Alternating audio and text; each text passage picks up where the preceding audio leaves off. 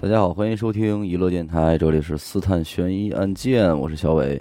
阿达， 许先生，其实我先来啊，我讲这案子呢，相对就柔和一些，既没有人命官司，也没有什么这个虐心的情节哟，啊，甚至咱们说稍微都说能胡说八道一点儿也无伤大雅， 那太难得了。哎，稍微胡说八道点儿的无伤大你知雅道憋多少期了是吧？你知道每次在录这个悬疑案件的时候啊，嗯，不让我胡说八道太难了，压着自己啊。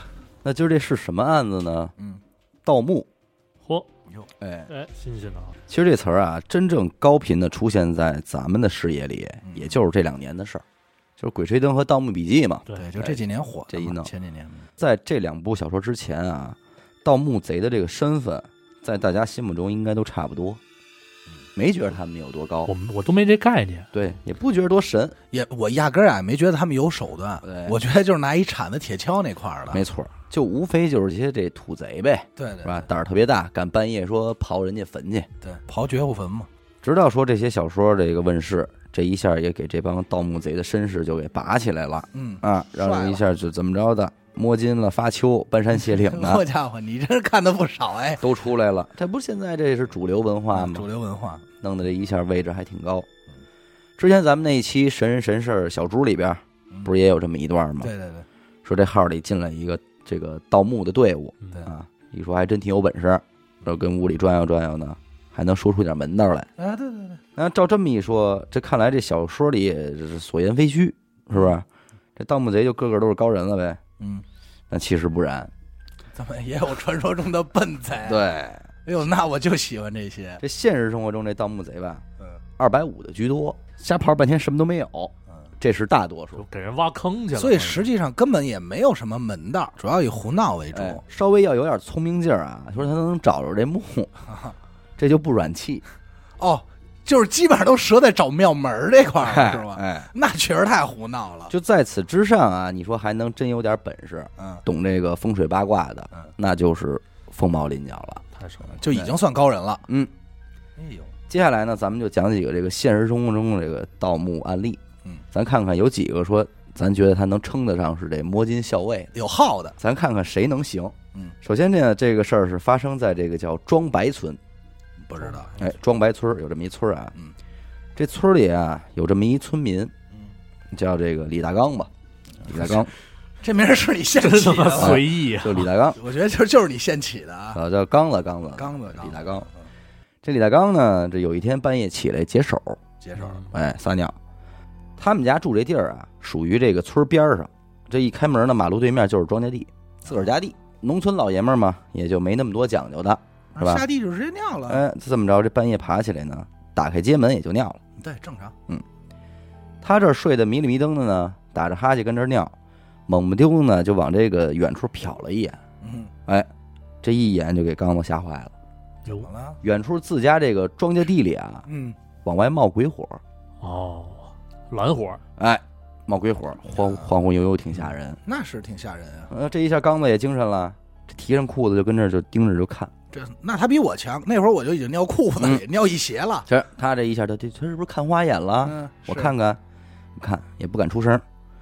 那这农村夜里多安静啊，是吧？不光安静还黑呢，对它比一般黑。他这使劲盯着这一看啊，发现这不光有鬼火，嗯，还有这个男人说话的声音，稀稀嗦嗦。稀稀嗦嗦听不清楚。哎呦，这一下刚子吓坏了，啊扭头就往屋里跑，就直接钻到这被窝里，平复半天，那是心说这好家伙的，平时光说听说这灵异灵异的啊，啊，这回真见着了，嗯，心说那这事儿不行，说我呀，我还别耽误着，明儿一早吧，怎么着啊？说我得赶紧给这娱乐电台投 稿，哎，这个月付费是案件吗？嗯，嗯，下个月估计也该这十八潭身边灵异事了。是。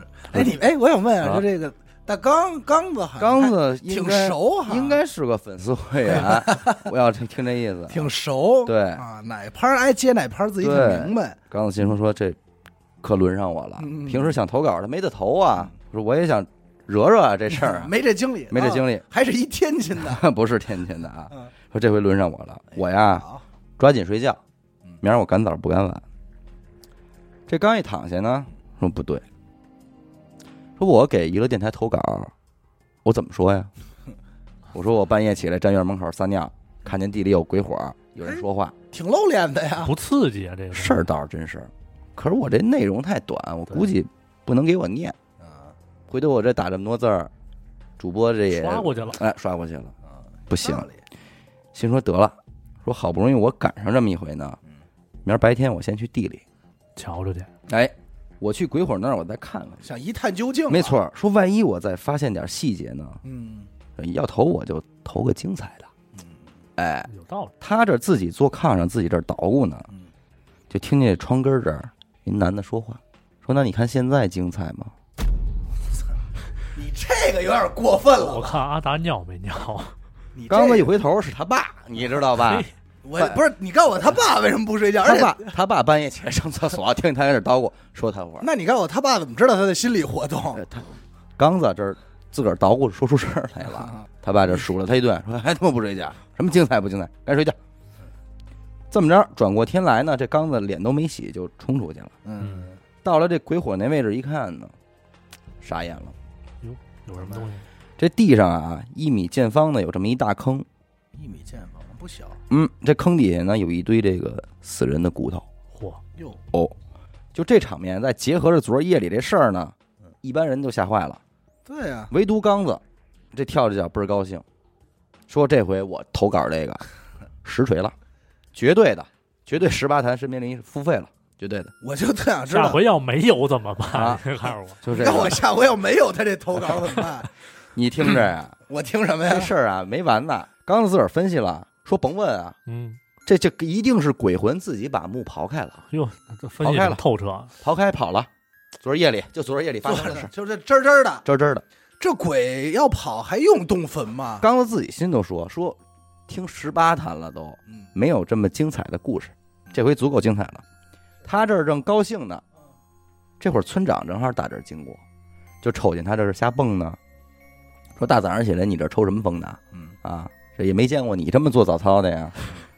这刚子赶紧就给村长解释说：“您看我们家这地，啊，这这一坟呢，说昨儿半夜我出来撒尿，我就看见这儿鬼火，嗯，还有人说话，这肯定闹鬼了。那是您就说，这够不够付费的？”嗯，怎么？村长也是也是听众是吧？村长瞟了他一眼，没搭理他，啊，就仔细看着这坑，越看越不对劲儿，就说：“你先别美了，怎么的？这咱得赶紧报警。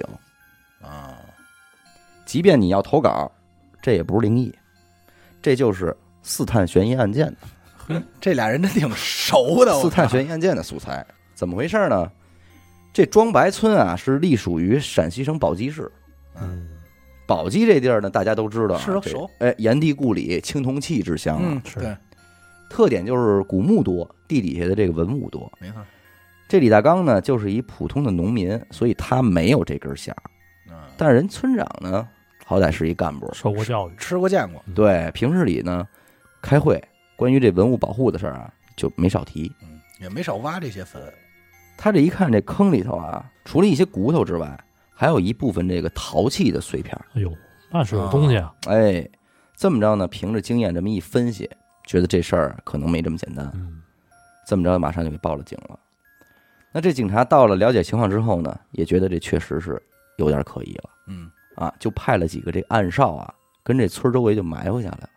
哦，结果还真没费劲啊，当天夜里就发现有一辆这汽车关着大灯，着大关着大灯，灯哎，哦黑着灯就开到这村儿里来了。嗯，那这为了避免打草惊蛇呢嗯，警察们也都没怎么动手，就只观察着盯梢嘛，盯梢。结果第二天一看，果不其然，这地里头又多了一坑，又多了一坑，，哎，哎呦，整个形态呢跟这第一个坑一模一样啊，并且这坑里也有一些这个陶器的碎片儿，也是一米见方，这挖的挺准啊，这个啊有点东西，有点东西，西啊，那这基本上就很接近这盗墓的这个猜测了。对啊，于是第三天夜里啊，这汽车又一次向村里开进来了，嗯，这回就没惯着了啊，刚一停车，警员们就一拥而上，按了就给这车里人给摁了。嗯这带回局里一审，完全正确。嗯，这车里呢，一共逮回来俩人儿，就俩，哎，亲哥俩，啊，兄弟俩人儿，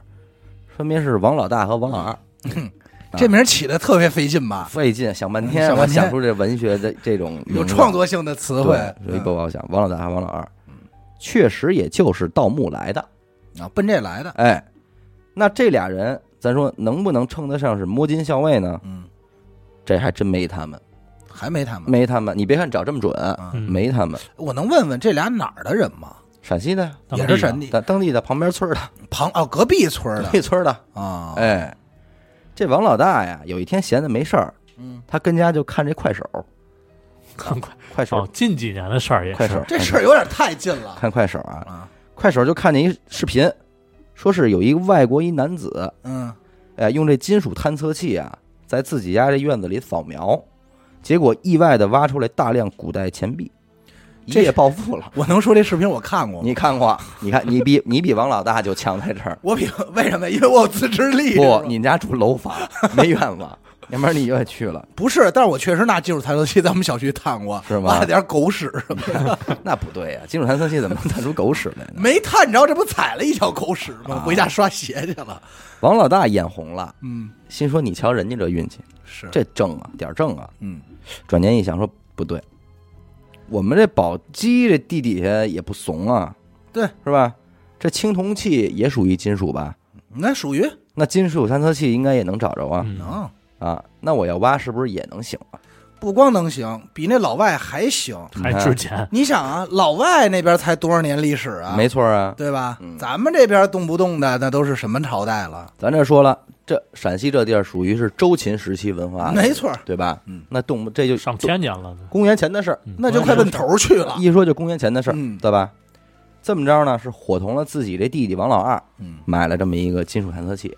一到夜里呢，俩人就开车出去，是绕市井 扫去，扫雷。哎，扫雷去。嗯其实这行为啊，让让咱们说，嗯，非常不聪明，对吧？我其实觉得还 行，就告诉你，啊，阿达快去了，咱俩快去我，觉得还行。你这你扫你扫哪辈子去？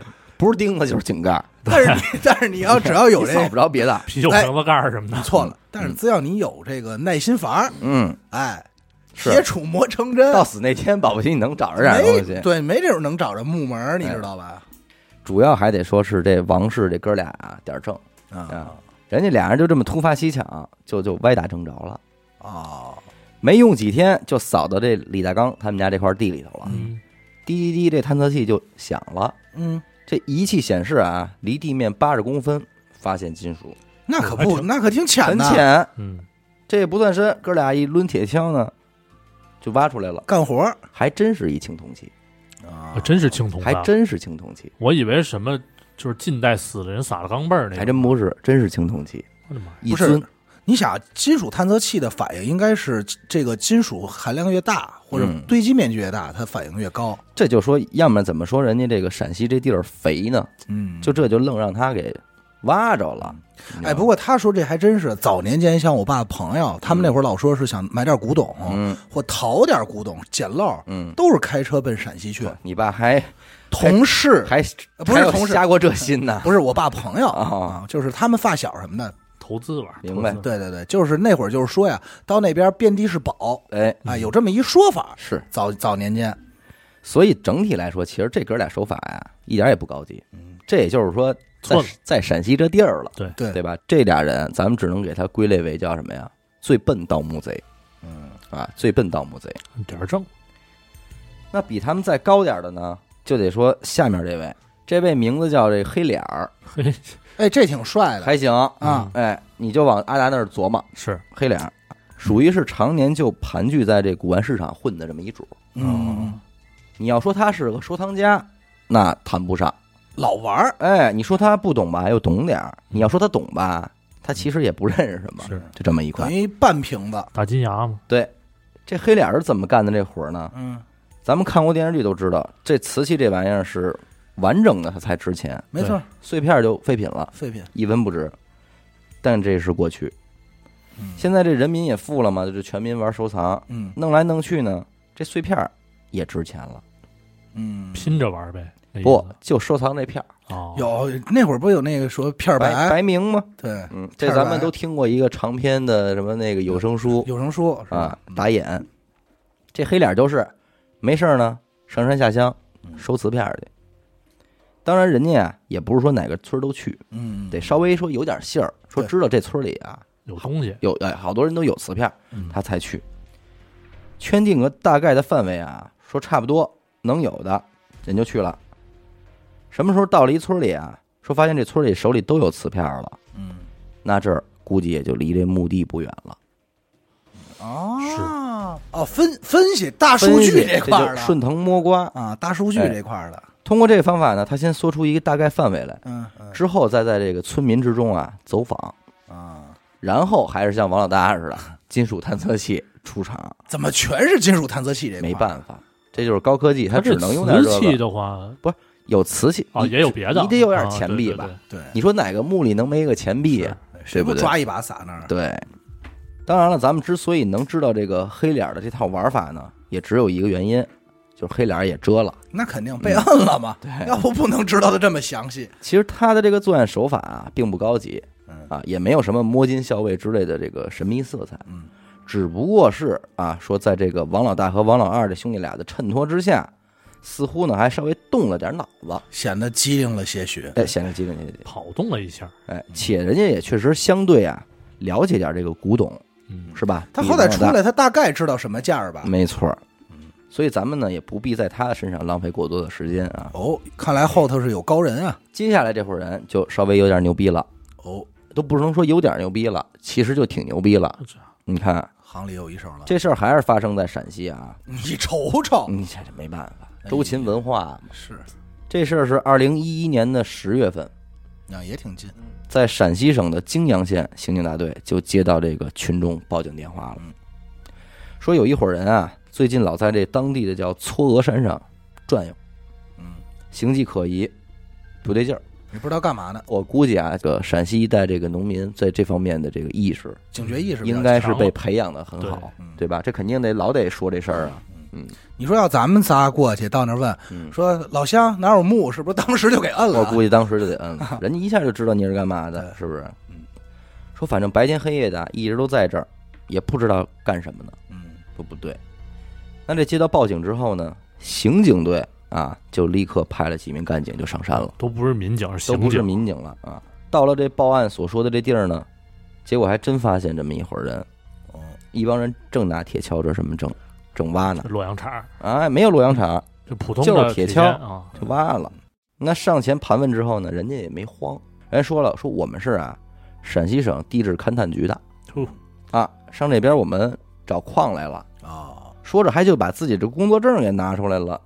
说您瞧，哦，真是啊，这警察拿着工作证看半天，也是不敢说是不是真的，嗯，对不对哎他不了解这东西，毕竟这纸质的证件嘛，对你这确实说不好。是，那按理说这种情况呢，第一件事就是应该马上给那边的单位打个电话，可是你大核意实一下下。嗯嗯，万一人家真的，你这不就捣乱给了给人添乱了？可是当年这基础设施建设呢，还没现在这么好，嗯这山里头都没信号，哦，所以这时间呢还就有点尴尬上了，深了不是浅了不是，明白也，不知道该怎么办。就这会儿功夫呢，其中一个警员啊，发现这伙人那个行李中啊有一个巨大的嘖形似锅盖这么一东西，锅盖，就长得跟锅盖似的，这么一个圆的嗯。但是掂掂这分量吧，又比一般的这锅盖沉，压手也不知道什么材质，不是就金属的。金属的，那啊而且你要说它这是锅盖吧，你又看不见它有锅，啊，就一盖儿，就一盖。啊这就问他们呀，说哎，同志您这干嘛用的呀？说您这看着还挺新鲜的啊，啊，干嘛使啊而？且背这儿来，嗯对吧？其实按理说这伙人连假工作证都准备好了，这心理素质应该不错。对，可到这锅盖这儿呢，给问懵了，啊，不会编不了，会了。这几个人互相看看呢，嘟嘟囔囔，谁也不说话。嗯，这来现场的这可都是刑警，那是对吧？那可比一般的这片儿警敏感的多呀。对，直接就给这伙人分开了嗯，单独审问，没两句话就都撂了，啊，说是来挖墓的，承认了。这心理素质太差了，那这锅盖是干嘛用的呢？嗯，就是这几个人特制的，说用来钻洞的时候防止落石砸伤的哦这么一个。亏呀，弄了半天是吧这个啊，你还说亏，你给说低了。啊哈，这是薛立阳手里那个什么伞？我跟你说，啊那他没见。我跟你说，这帮人也是笨。你少一棍 儿，你是问这干嘛呀？你跟他说雷达、天线，我们接着那个探测收器信收信号的，探测器啊，叫矿石探测仪。对，不会说谎。没你脑子快。你说你 要要是你，你就过了这 关了，快了，没带你。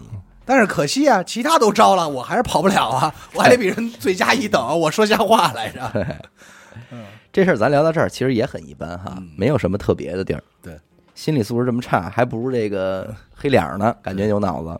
把这伙人带回警局之后，那警察们为了确保当地这文物没有受到损失，啊，也是第一时间就联系了当地的这个文物部门的专家，嗯，得来呀，这里边有人家的事儿啊。没错，这等专家赶到现场，跟刑警这么一沟通，这才知道，就这伙人要盗的这个墓啊，嗯，还不是一个一般的陵墓，啊，是一皇陵，我他们怎么找着的呀？你你瞧说啊黄陵皇陵，而且还不是一小朝代的皇帝，是唐朝德宗皇帝李氏的陵墓，哎呦，叫崇陵，有名有姓儿。这李氏是唐朝的第九位皇帝啊啊，在位二十七年，就是明理执政，还颇有一番中兴的气象。嗯，是这么一个皇帝，还曾经和这郭子仪一块儿平定过这个安史之乱的余孽。郭子仪什么人啊？按郭德纲话说，那是他们家老祖宗、啊。嗯 对，所以这里有郭德纲的事 儿，有德云社的事儿。反正你要说让他说的话，肯定是会贴金的啊。哎哎是，反正这里有德云社的事儿，有有有，嗯这个案子，郭子仪什么人？文物专家们知道这事儿呢，也是较为的这个谨慎嗯，因为一直以来啊，就像许梦所说，都是说文献上推测，嗯，崇陵的位置就在这个嵯峨山上，可是因为从来没有发掘过呢，所以陵墓具体的位置连专家们不是很清楚，就没动过手。没动过手而。且你不好找啊，对，那现在这伙人既然已经给逮捕了啊，但是具体你说之前他们究竟挖没挖着过，嗯，你不好说，万一不承认呢？对对所以这事儿事关重大呀，毕竟这保护国家文物这是第一位的嘛没。错，于是也没敢怠慢。这文物专家呢，就利用这个卫星遥感技术，对这个嵯峨山就进行一下探测。嗯啊，测量出了整个崇陵的这个形制、规模以及具体的位置。哦，值得庆幸的是啊，崇陵尚未遭到破坏，啊，但是惊人的问题在于，这伙人打盗洞的位置和这个崇陵地宫的墓道口位置几乎完全吻合，哎呦，这走的是一正门儿，啊正词儿。这太混了，这伙人挖的盗洞已经有八米长了啊，啊！被逮捕的时候，离墓门的距离已经不到两米了。哎呦，不行，把这几人招了吧？啊就后来据被逮捕的嫌疑人头目交代啊，啊这伙人是来自河南的，啊，干这行业已经十多年了，啊，也是出于工作的需要呢，所以的也是深入的研究过这个风水堪舆之术，哦，就真有这种东西在里头，哎，并且通过这些方法已经成功盗窃过几个所谓的这种小墓了，嗯，成功率有有有。这回想玩一大的这次说咱们得玩一大的，啊太大了，于是遍查古籍啊，啊，才选中了说德宗皇帝的这崇陵。这他妈是个人才啊！你听着，而且为了这个崇陵啊，啊这些人也是做足了功课，啊，除了查阅古籍之外啊，还充分的研究了已经发掘过的唐朝皇陵的构造和建制，哎呦，哦，找一下大概的行案例为啊，明白？嗯，总结一些经验，而后再经过这个风水堪舆之术，精准的断出了这明个白墓道口的位置。嗯，最狠的是什么？人家这头目自己说的啊，说我们应该已经没有两米远了，这是人自知的伸手就够着了。啊。他还能知道离有多远？对，而且人家说了，说你们要是再不来的话，我都要让他们装炸药了，因为这个距离已经不用挖了，对，啊我直接再炸两下就开了。哎呦，这个高人他怎么推出来的呀？我这操民间有高人吧？真是，真是他妈民间有高人，这是不是稍微有点这摸金校尉的有意思？有点儿有这点儿有点儿，这有点儿。就这最后怕结果呢？这几个人这这坐牢了，肯定是坐牢。那那多新鲜呀！还真能给招安啊，不是，但其实这些技术，我觉得是可以可以取用的。我觉得可以取用是吧？嗯嗯，就怕刘邦有文化嘛。是其实这伙人和文化专家的区别，现在仅仅就是一个初衷问题了。嗯，对，对吧嗯？对咱专家们是为了这个保护国宝嘛，嗯，但是这伙人是为了卖钱，手段上我认为不分伯仲，嗯，在某种程度上说，手段可能还高明一些。严格意，义上，你看啊，首先历史知识这块儿嗯不说了，我认为能打个平手。嗯，差不多。专家们没找着，他们通过文献也只是大知道一大概齐，嗯，对对吧？对，那剩下的你说精准定位这个，专家们用的是什么？卫星遥感，嗯，高科技，嗯，人这会儿人用的什么呀？民间的这些风水东堪舆指西数，对这也算是这个高科技和现代古代高科技的一个碰撞了吧？对是。完全的打成了一平手。哎呀，高人啊，那虽然这伙人已经相当牛逼了，嗯，但这还不是今天我们要讲的最终 BOSS，这这不是不西是湖哎不是西湖，并不是舒胆。这个压轴登场的是谁呢？嗯这位啊，被誉为，被誉为啊，啊可不是自己号称，嗯被誉为关外第一高手，啊，盗墓祖师爷哎呦，姚玉忠，这是他全名西哪了。个年代的人啊？这是现在的现代，啊，应该前年毙的， 你就想多近吧，这事儿，这嗯，这有点狠啊。咱们之前讲的这几个事儿呢，发生在陕西，嗯，对吧？主要原因咱们刚才也提了，历中史华的这个中华发迹之地嘛对，嗯大墓比较多，但其实咱们国家的这个遗址聚集地远不止这一处。那肯定，实际上，陕西一带发现比较多的墓葬都属于这周秦时期嘛，没错。最远也就是公元前这几百年，嗯，差不多这么一个时期的事儿。但实际上呢，咱们国家还有许多这个远古文化，这咱们初中时候其实应该都听说过，什么仰韶文化、嗯，红山文化、河姆渡文化，也学过学过，这啊这确一实下就奔更远去了。这对，就不是穿中衣服那边去了，这位姚玉忠同志呢，是内蒙古赤峰人。啊，这赤峰俩字儿怎么讲？啊嗯红色的山峰红，色的山峰嘛。啊，所以这个红山文化主要就是集中在赤峰一带。嗯，哦，哎哦，你要还嘿，还真是你要，而且没往这联系红，山文化的发现啊，嗯一下把这个中华文明历史又往前推了一千年。嗯，就给证实了嘛。红山文化是距今六千年的事儿。那刚才咱们说的那个上山下乡找瓷片那黑脸儿，嗯，嗯曾经就跟这个姚玉忠手底下干过，哦，但是他什么都没学会。让他这一说姚玉忠呢，他自己他都硬气硬气，一来就是那那可是我们关外第一高手，大手在，哎，，我们关外祖师爷呀、嗯，盗墓世家，是啊，学富五车，博古论今，说精通易经八卦、梅花易数以及各种风水堪舆之术，嗯，就十个胡八一不换。哎呦，其实这显然有点吹牛逼了嗯啊！这个人呢，今天轮到咱们讲啊，那不用问，再牛逼也是遮了。这点他一定没算到。他虽然懂风水、懂八卦，但这点他一定没算到。很多事儿都是这样，无风不起浪。嗯在今天啊，我们都应该有这么一个认知嗯，就是咱们这个社会啊，各个方面的运转，在职能部门儿它都是有一个汇总和分析的。，没错，你什么地方突然间出现了这种突发性的改变，嗯，那自然也就会被注意到。枪打出头鸟嘛。是这意思。二零一四年年初啊，辽宁省朝阳市的这个古玩市场，嗯，就是这么一个例子。不知道为什么啊，原本这古玩市场不温不火啊，嗯，忽然间一下热起来了。火了，有东西了，不光是本地客人了，全国各地这收藏爱好者都往这儿扎，就闻风而来啊。哎，闻风而而来。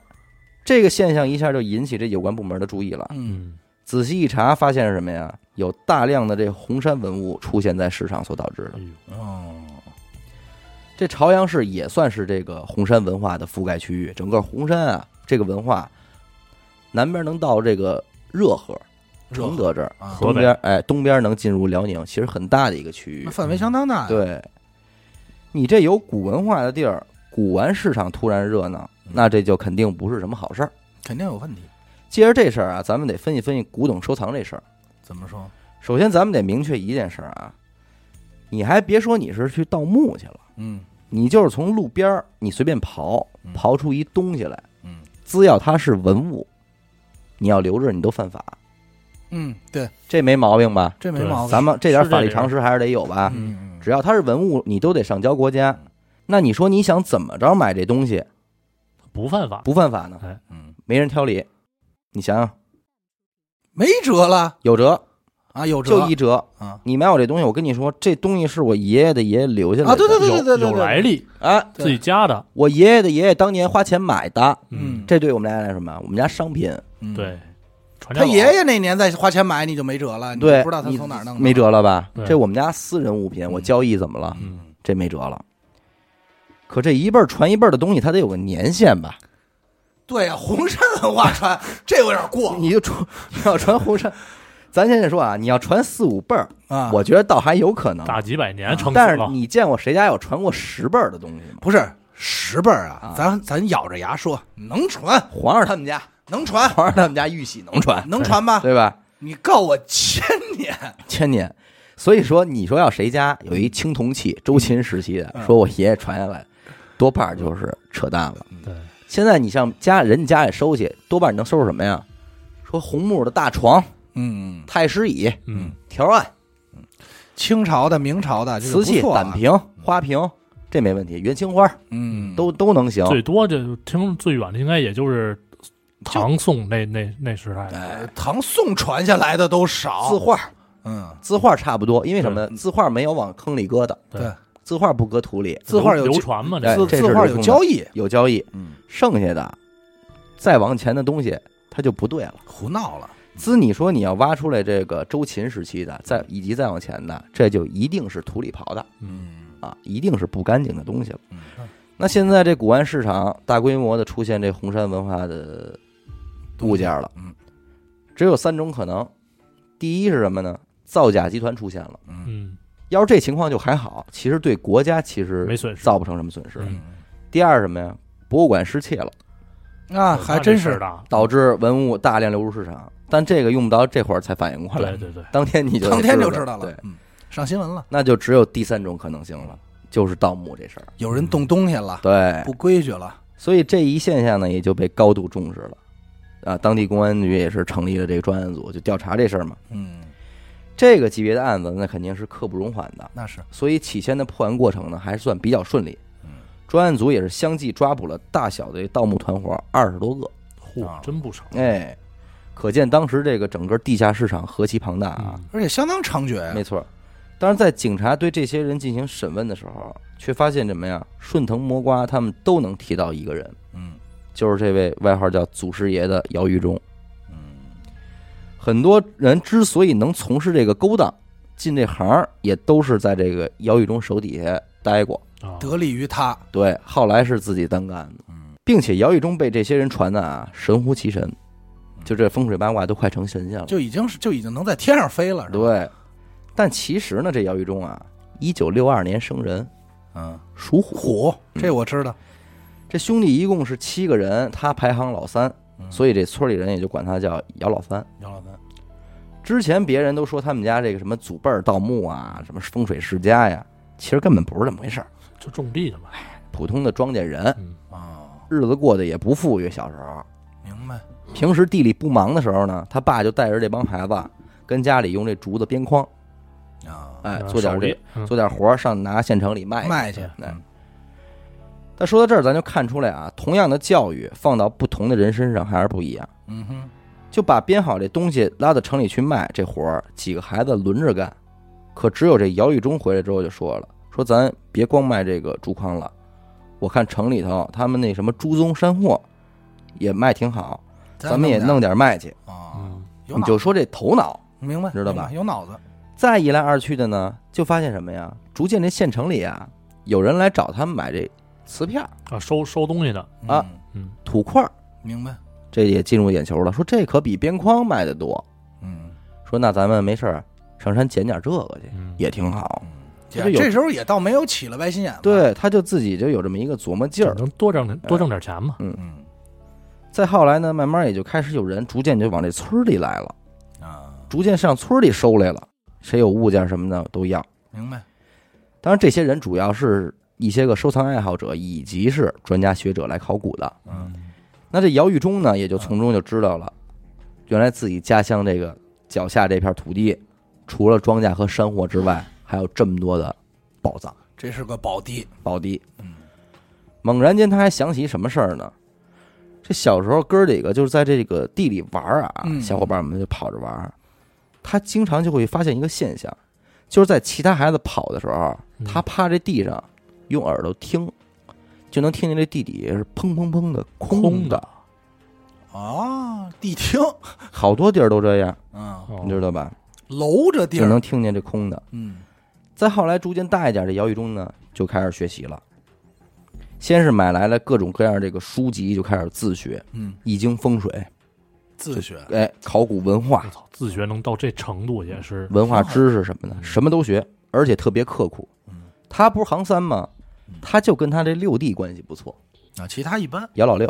有的时候他看书啊，这个情到深处，他还跟这个兄弟念叨，一直说：“你看多好棒，，多，棒！”这个有一阵儿他看到一个这个书叫这个《汉龙经》，什么东西？震撼的撼，《汉龙经》嗯这本书名儿，一边看就一边就激动，就跟姚老六说：“说你看这个上写了，上有靠，下有照，左青龙，右白虎，这就是宝地。”嗯，啊老六不往心里去，他就说你这是老六说快点吧，接着编框去，完全听不懂，哦嗯对明不白，对？能懂，咱们老听说胡八一说这个寻龙分金看缠山，对，一重禅是一重关嗯，关门如有八分显示，不出阴阳八卦行。对，这句话的出处就是从这本《汉龙经》里来的，啊，只不过原文不是这么写的啊，哦啊，这是天涯八唱改过编。原文上面写的是什么呀？寻龙千万看缠山，一重禅是一重关。嗯关门若有千重锁，定有王侯居此间。啊，就说这规模了，不是，这就是一个找的这是寻龙的方法，方法。嗯，他不是说有千种锁，就是肯定是这是一个高级别的吗？ No no no，首先咱说啊，寻龙千万看缠山，这缠山是什么？就是看你后边这个靠，哦，山的规模，对吧，啊对你这个靠的规模越大，你这个墓士葬级别的就高，高。嗯一重禅是一重关嘛，禅就是山，是一重禅是一重关。嗯，关门若有千重锁是什么呀？指的是河，哦，是水。嗯，山里边，你看这山一一丛一座接一座的啊，跟这儿，这就叫藏风。明白，这风吹进来，在这山里它不散，嗯，所以这缠山嘛，嗯一重缠是一重关，千重锁就是锁水，嗯，指的是锁水，所以说就看这地儿，你说已经满足了左青龙右白虎，而且背边背后有缠山，嗯前边还千重锁， 嗯，锁就着这些定水，有王侯居此间。哦，当然，这是咱们非常简单一解释，具体你要再深入的嗯话，肯定还有更多的方式。所以你要按靠山来说，最靠最大的也应该就是珠峰了，啊， 是是吧？尼泊尔锁我倒是没想到尼在泊哪儿，尔就靠着它呢嘛，对，锁我倒是没想到锁哪儿，但是珠峰 那应该锁的是印度洋 嘛，锁的印度那是印度的事儿， 这这事儿大了，连上印度挖了。咱去说了那个，咱说那个地理世界那期空的呀，空的呀，当时我趴那儿敲的门，我这咚嘣嘣嘣，倒完了，空的倒完了。哎呦，那是底下是一什么样的规模？对，而且这姚玉忠啊，人家也不是闭门造车这块儿的，嗯，不光说看书学习，全交国流，各地这古建筑群遗址、清宫十三陵什么红山博物馆，各种各样的参观，真去，真学习，哎呦，对，真人家研实究人家实习嘛，人家，实地考察，嗯，博物馆看看东西什么的，研究查这个古籍，嗯，了解文化。慢慢的，姚玉忠整个这气质就发生变化了。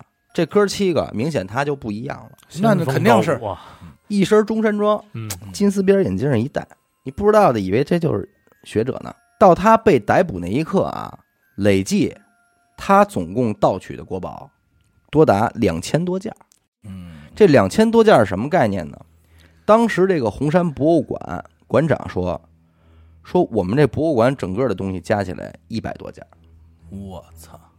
他有二十个博物馆，哎，不是，那我还有是点狠红山文化也能用风水八卦这些来批吗？这是咱后边要聊的。啊，咱先说，警察最后逮着他的时候，就跟他聊啊，嗯说人家都说你是盗墓祖师爷，关外第一盗墓高手，嗯你是不是还挺满意的呀？这辈子，你知道人姚一中怎么说吗？嗯说这帮人没文化，嗯，说他们给我看低了哎呦，说我还真不稀罕当什么盗墓高手，说你们一千个考古专家，你们都抵不过一个我嗯，我不是关外第一盗墓高手，我是中国红山文化第一人，哎呦，有你看有道理，啊这是我毕生追求，嗯，嗯我是中国红山文化第一人。这一下你说给给人警察说说的那什么大红脸，大红脸，玩不动了，嗯，不会玩了。还有两点特别有意思啊嗯，这考古和盗墓都用这洛阳铲，你知道吧？嗯，但这玩意儿在姚玉忠的手里又给改良了啊，他是用钢筋拼接，外带上改变了这个铲头的形状，变尖了。他哦，改是他改啊的哎，他管这东西叫渣子，嗯啊嗯，齐名儿还，以秦岭前以前是一个糊的，就是嗯就是瓶子削削一半儿我知道，我知道，啊，改良了。而且每次啊，姚玉忠从墓里出来之后，填上墓口之后，嗯，都会从这兜里再掏出一把草籽儿撒上。哦，盖上几个月之后，野草一长，你什么都看不出来，哎嗯不留一点痕迹。有专家也问过他，请教请教，嗯，说单凭风水的话，你就能找这么准吗？你知道杨玉忠说什么吗？给上一课，说风水堪舆之术只是其中一个维度，啊，这几千年的时间，地貌肯定也发生变化。嗯原来这儿有河，但没准后来这河就干改了，改道了是吗？变变草地了，嗯你不知道了。可能原来这儿还有山呢，没准这过两年一塌方，平地平了，嗯所以也不能完全依靠风水，还得结合什么呀？星象，啊，上天了，哎，是啊，多维度分析。嗯山川河流会发生变化，但星星不会，所以星象也是我主要的参考依据。哎呦，这就是高人啊高人他妈是科学家呀，科学家，这你人这不能说是科学家，这人说实话真不应该毕业。没错，这不是咱们该讨论对的。对对，这留了就对也能做点贡献。因为说到底，他自称是红山文化第一人，可是他弄的这堆东西呢，他也换了钱了。啊，而且我还可以告诉你，他其实有一个很不露脸的事儿，姚玉忠这人好赌，啊，所以其实他真正剩到手里的钱和东西并不多。所以我明白了，他其实弄这些东西嗯，只是为了过他这毒瘾。对。可是我们静下心来想，你要说他对这些文化完全不感兴趣，我觉得也不也不能可这能么说。对，对有可，能要不然他不可能钻这么深，对，这都是文言文的东西。对，嗯，你单凭一个为了挣钱，我估计你做不到。不不往这儿肯钻定不干这个，对吧？嗯这不亚于你去学个什么微积分啊，这乱七八糟这的。个难度难易程度太大了。对，所以我觉得他多少还是对这片土地以及对这些文化有一定热有爱一定的热爱程度。嗯，只不过他后来这个事儿呢，包括这个利益熏心啊嗯，干的这个事儿，而不且露脸，嗯也是，即使是人才，不逼不行了。我其实也嗯能理解，为什么呀？他手底下还有这么多兄弟呢，都是跟他都是因他而起的。杀一儆百。对，对你这人太出名了，嗯这就不好留你。嗯太太出头了嘛，想打了吧，再说了，没毕也得说毕了，这句你只能逼 了，不是逼的事儿，是对逼了，没低也得说低了，是吧啊哎？嗯对，但是刚才阿达提那疑问，是我在弄这案子的时候也是产生的一个疑问。嗯对啊，这玩意儿让人后脊梁发凉啊！嗯，这接下来就属于环宇寻奇的范畴了吧？没错啊，红山文化距今是六千年，嗯，易经咱不管是什么时候有的，但是周易的改良可是周朝的事儿。这所有人都知道啊，差中间还差着两千年吧，对呀、嗯，你这一下，这就不好说了。你能用这个这套东西找着这个墓，嗯那一定说明什么呀？红山文化时期的人也按照这东西去下葬，是以对这个基础来做都的，是一在套这个东逻西辑，里，嗯，对。那你说那个时候，这帮人已经红山文化时期就已经有这么发达的概念文化，嗯而且不是你，你想他去选这个地，他就有一定照这个规矩没规模，错而且还是他也说了，山川地貌会变，嗯但星象不会。也就是说，他那会儿也是依照某一种星象去排列去做的，对呀、也就是那这说就不好为想什么象我跟你这了。么说啊？因为他已经在跟就是有一些墓墓葬群的位置嗯，是符合北斗七星排布的，那也就是说那时候的天文学就已经很也很发达。，嗯对啊很发达，就是这个墓，这比方说这七个墓在地上的排列是符合北斗七星的。嗯，那你找着俩墓之后，如果你知道那颗星星应该在什么位置，嗯你是不是就能大概去到那个方向了？没错啊，对再结合风水堪舆之术，你就好找了。是不是就 OK 了？嗯然后再结合你对墓室得了解构造，嗯，建制的了解，这是三方定位，三方定位定的死死的呀。但是姚玉忠也有特鸡的一点，嗯他这堆手艺一个人都没传过，哦，不传人，所有的找地儿什么的全都自个儿去，一律不让亲人力去亲为，只亲力找亲为只找只让人干活儿，苦力活儿，嗯连他亲弟弟他都不教，啊，就这么一位。而且还是那句话，你想想，伏羲创八卦，对，伏羲其实没有明确的呃时期，对，呃，我查了查，大概普遍说他是距今一万年。嗯，他妈距今一万年的这么一个人，已经有了这般变化，而且那会儿说也号称伏羲不是真正的人形嘛，嗯，对？吧？蛇身嘛什么对，的。如果那个时候人们已经对八卦、这天文、地理、地貌有这么明确的认知的话，就是如果他那时候就能推算的我话操，，那咱们现在算不算退化？咱们就是一种退化嘛。咱们现在只能需要这靠这个卫星遥感了嘛，靠 WiFi，靠所以人家 WiFi 已了经在那个时候就看明白了，嗯而且伏羲真的是传说嘛，对吧？嗯，这就不哎好呀。说了。我操，这个其实还真是有点恐怖。反正我这案子也就这么一个事儿，细思极恐嘛。一字极恐。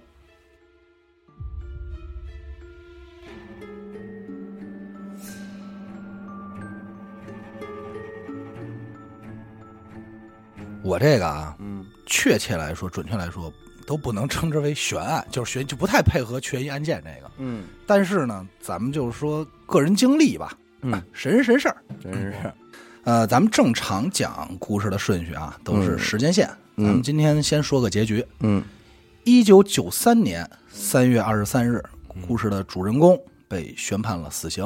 啊，是案件是台湾的啊，嗯枪决在押赴刑场的时候啊，男主突然高举双手，哦，大声喊：“中华 万岁！我对不起这个国家，嗯谢谢各位。然后这双手一捂脸，唰，就类似于这么一下。这人是不是在一个仓库里被执行的呀？我看不出来那是不是一个仓库，有回音吗？有这人你我听见了？我可能有所耳闻，你接着说。嗯嗯这个视频啊，特别有名。嗯，就是枪决他这前的这几分钟的这视频特别有名。嗯当时的执法者说啊，就好多媒体都在场，所以他说的是谢谢各位嘛，好多人都在看。嗯，说我见过这么多死刑犯，无论之前是多狠，这人多混，嗯一到这时候啊，这人没精神了，没精神儿蔫啊儿，肯定没精神了，双打的茄子蔫儿了，嗯双打茄子哎基本像他这样的腿都不软，根本不畏惧死亡自己走过去就不软。啊，这这很难、嗯啊。虽说喊的不能叫慷慨激昂，但也喊的是不卑不亢、苍劲有力。嗯那到底怎么回事儿呢？这人是谁呢？我在这儿就称之他为阿荣，阿荣对，台湾人啊，有耳闻，有所耳闻。一九五七年生人，嗯八月十八号，应该是狮子座是吧？嗯嗯出生在一个军人家庭，父亲呢是陆军的中校退役军人，哦就是实际上这个军衔也不算很低，嗯就还可以了。嗯一般来说啊，军人家庭里的孩子啊，其实跟普通的孩子稍稍有点不太一样不一样，啊，对吧？嗯尤其是对男孩的这种要求更是严苛。 而且还尤其就是那个时期你怎么叫我媳妇儿呢？你看看，严我这嗯是苛，个非捣常乱严苛。嗯，就是现在你说军人家庭的，可能都跟那个时候就有很大的差异。因为那个时期可能真的是经历过战争，没错儿，对吧？嗯就是实操过的。嗯所以啊，起小阿荣就以自己的父亲为榜样，标榜自己嗯，有这么一个军人梦，嗯，一心想着是报效国家。明白。但是虽说是中校级别的退伍军人家庭，但是家庭条件并不是很好。嗯父亲退役之后呢，一家人基本上是靠在这路边摆摊儿卖点水果你瞅瞅，维持生活，嗯，就是没有真正意义上的福利啊、待遇这种，并没有，嗯，挣点小钱。外省人，本身呢，挣钱就不容易，平时还老挨欺负，嗯经常会有一些流氓小混混向他们收取保护费。嗯，也不能说是针对他们家，就当时做买卖，在台湾这个风气嗯就是这么一规矩。能嗯明白。但是咱就说说他爸不是军人吗？怎么还能受这欺负？应该有点刚硬之气啊，应该有点刚是吧？对啊，但实际上是这样，就咱这么想啊，他本身不是本本地人，嗯就是不是本县的，嗯相当于是外来人口，再说，就像我一北京人嗯去南方做生意，嗯甭管我在家多悠和悠和，嗯，你到另外一个地方都夹着尾巴做人，对，都会怂一些。嗯还有就是当时台湾时期的黑社会、地痞流氓，嗯，非常的猖獗，猖獗，而且这帮咱们现在其实不太能理解那种猖獗啊，嗯但是这群乌合之众在当时真的能算上一方势力。能算上，黑社会嘛，对，嗯有点日本那个呃是，吧对，因为台湾那本个时期，因为台湾本身也跟日本是有一定关系嘛，对竹对联吧帮嘛，对，所以像阿荣这样的一个小挨儿啊，嗯就经常跟人动手打架，挨欺负以后肯定还手啊，嗯脾气也罢，都是小孩儿嘛。时间长了呢，人都会受到环境的洗礼，嗯所以没过多久，为了自己保护自己啊，就在这个国中的时候已经加入了黑社会了。嗯啊，有点势力了，很正常，他加入的是一个什么黑社会呢？是他所在当地还有小有名气的黑社会，名为北团圆环帮。北团圆环帮，对，就是这个名儿，大家可能不熟悉啊，嗯咱们知道一下就行。这个北团圆环就是当地的一个地名儿，嗯，就好比说我这叫五道口帮，嗯就啊是以我们家命名的，就以我们家这边命名的。也是没什么文化，什么环岛帮，我跟你说啊，嗯没文化它在后头呢。啊这个帮名儿还真是让我大开眼界。啊，怎么说？嗯，呃，咱先接接着讲故事啊。嗯阿荣有一次啊，在这个北团圆环附近，看见一群青年嗯，圈踢一个姓张的小学生有啊，欺负他说啊，你还不戴帽 子，就是欺负人家啊，嗯姓张小孩儿。让你不戴帽子，他看见以后呢，二话不说，见义勇为，直接就跟人撕巴起来了。拔创了，随后呢，嗯他就和自己所救的这个小孩儿啊，跟自己年龄相差十一岁，这小学生、嗯成为了好哥们儿了嗯，啊，还经常俩人一起吃夜宵，交朋友，对，，交朋友。 为什么忘呢？年交这个阿荣啊，看见这孩子啊，就想起自己当年挨欺负的状态了啊，触景生哎，情，啊触景生情，还鼓励孩子说好好读书啊，嗯，不要走歪路。 那你干嘛呢？ 对，这个就没法说。所以其实我们还是能看出来，就是他有一颗想变好的心，对，而且他是感觉就是挺善良，而且他只能说是为生活所迫，对吧？嗯。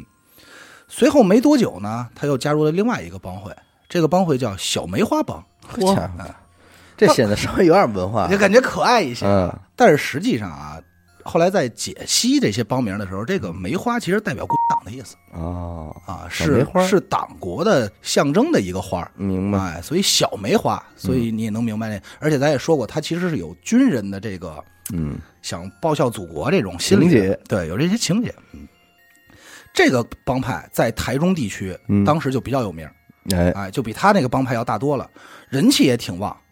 这个时候呢，他就已经不再是那种混混打鱼的状态了，嗯基本上就管开点事儿了，管点事儿了。这个天天混迹在周围的赌场，看看场子，嗯，顺便呢也开始收起了保护费。嘿啊，据说在那个时候，台湾啊经济也不是很好，嗯钱也比较少，吃一碗面大概两块钱，嗯他就到这各摊儿、各个小买卖开始收保护费。这保护费呢，人家都是放信封里，嗯，上头写着“保护费”这仨字儿、 哎啊呦，白信封哎这么给你规矩，特规矩，人份子，人店家都明白，也都是照规矩办的。所以实际上他到那儿收啊，嗯不用太多废话，嗯就是哎，到日子了啊，交钱。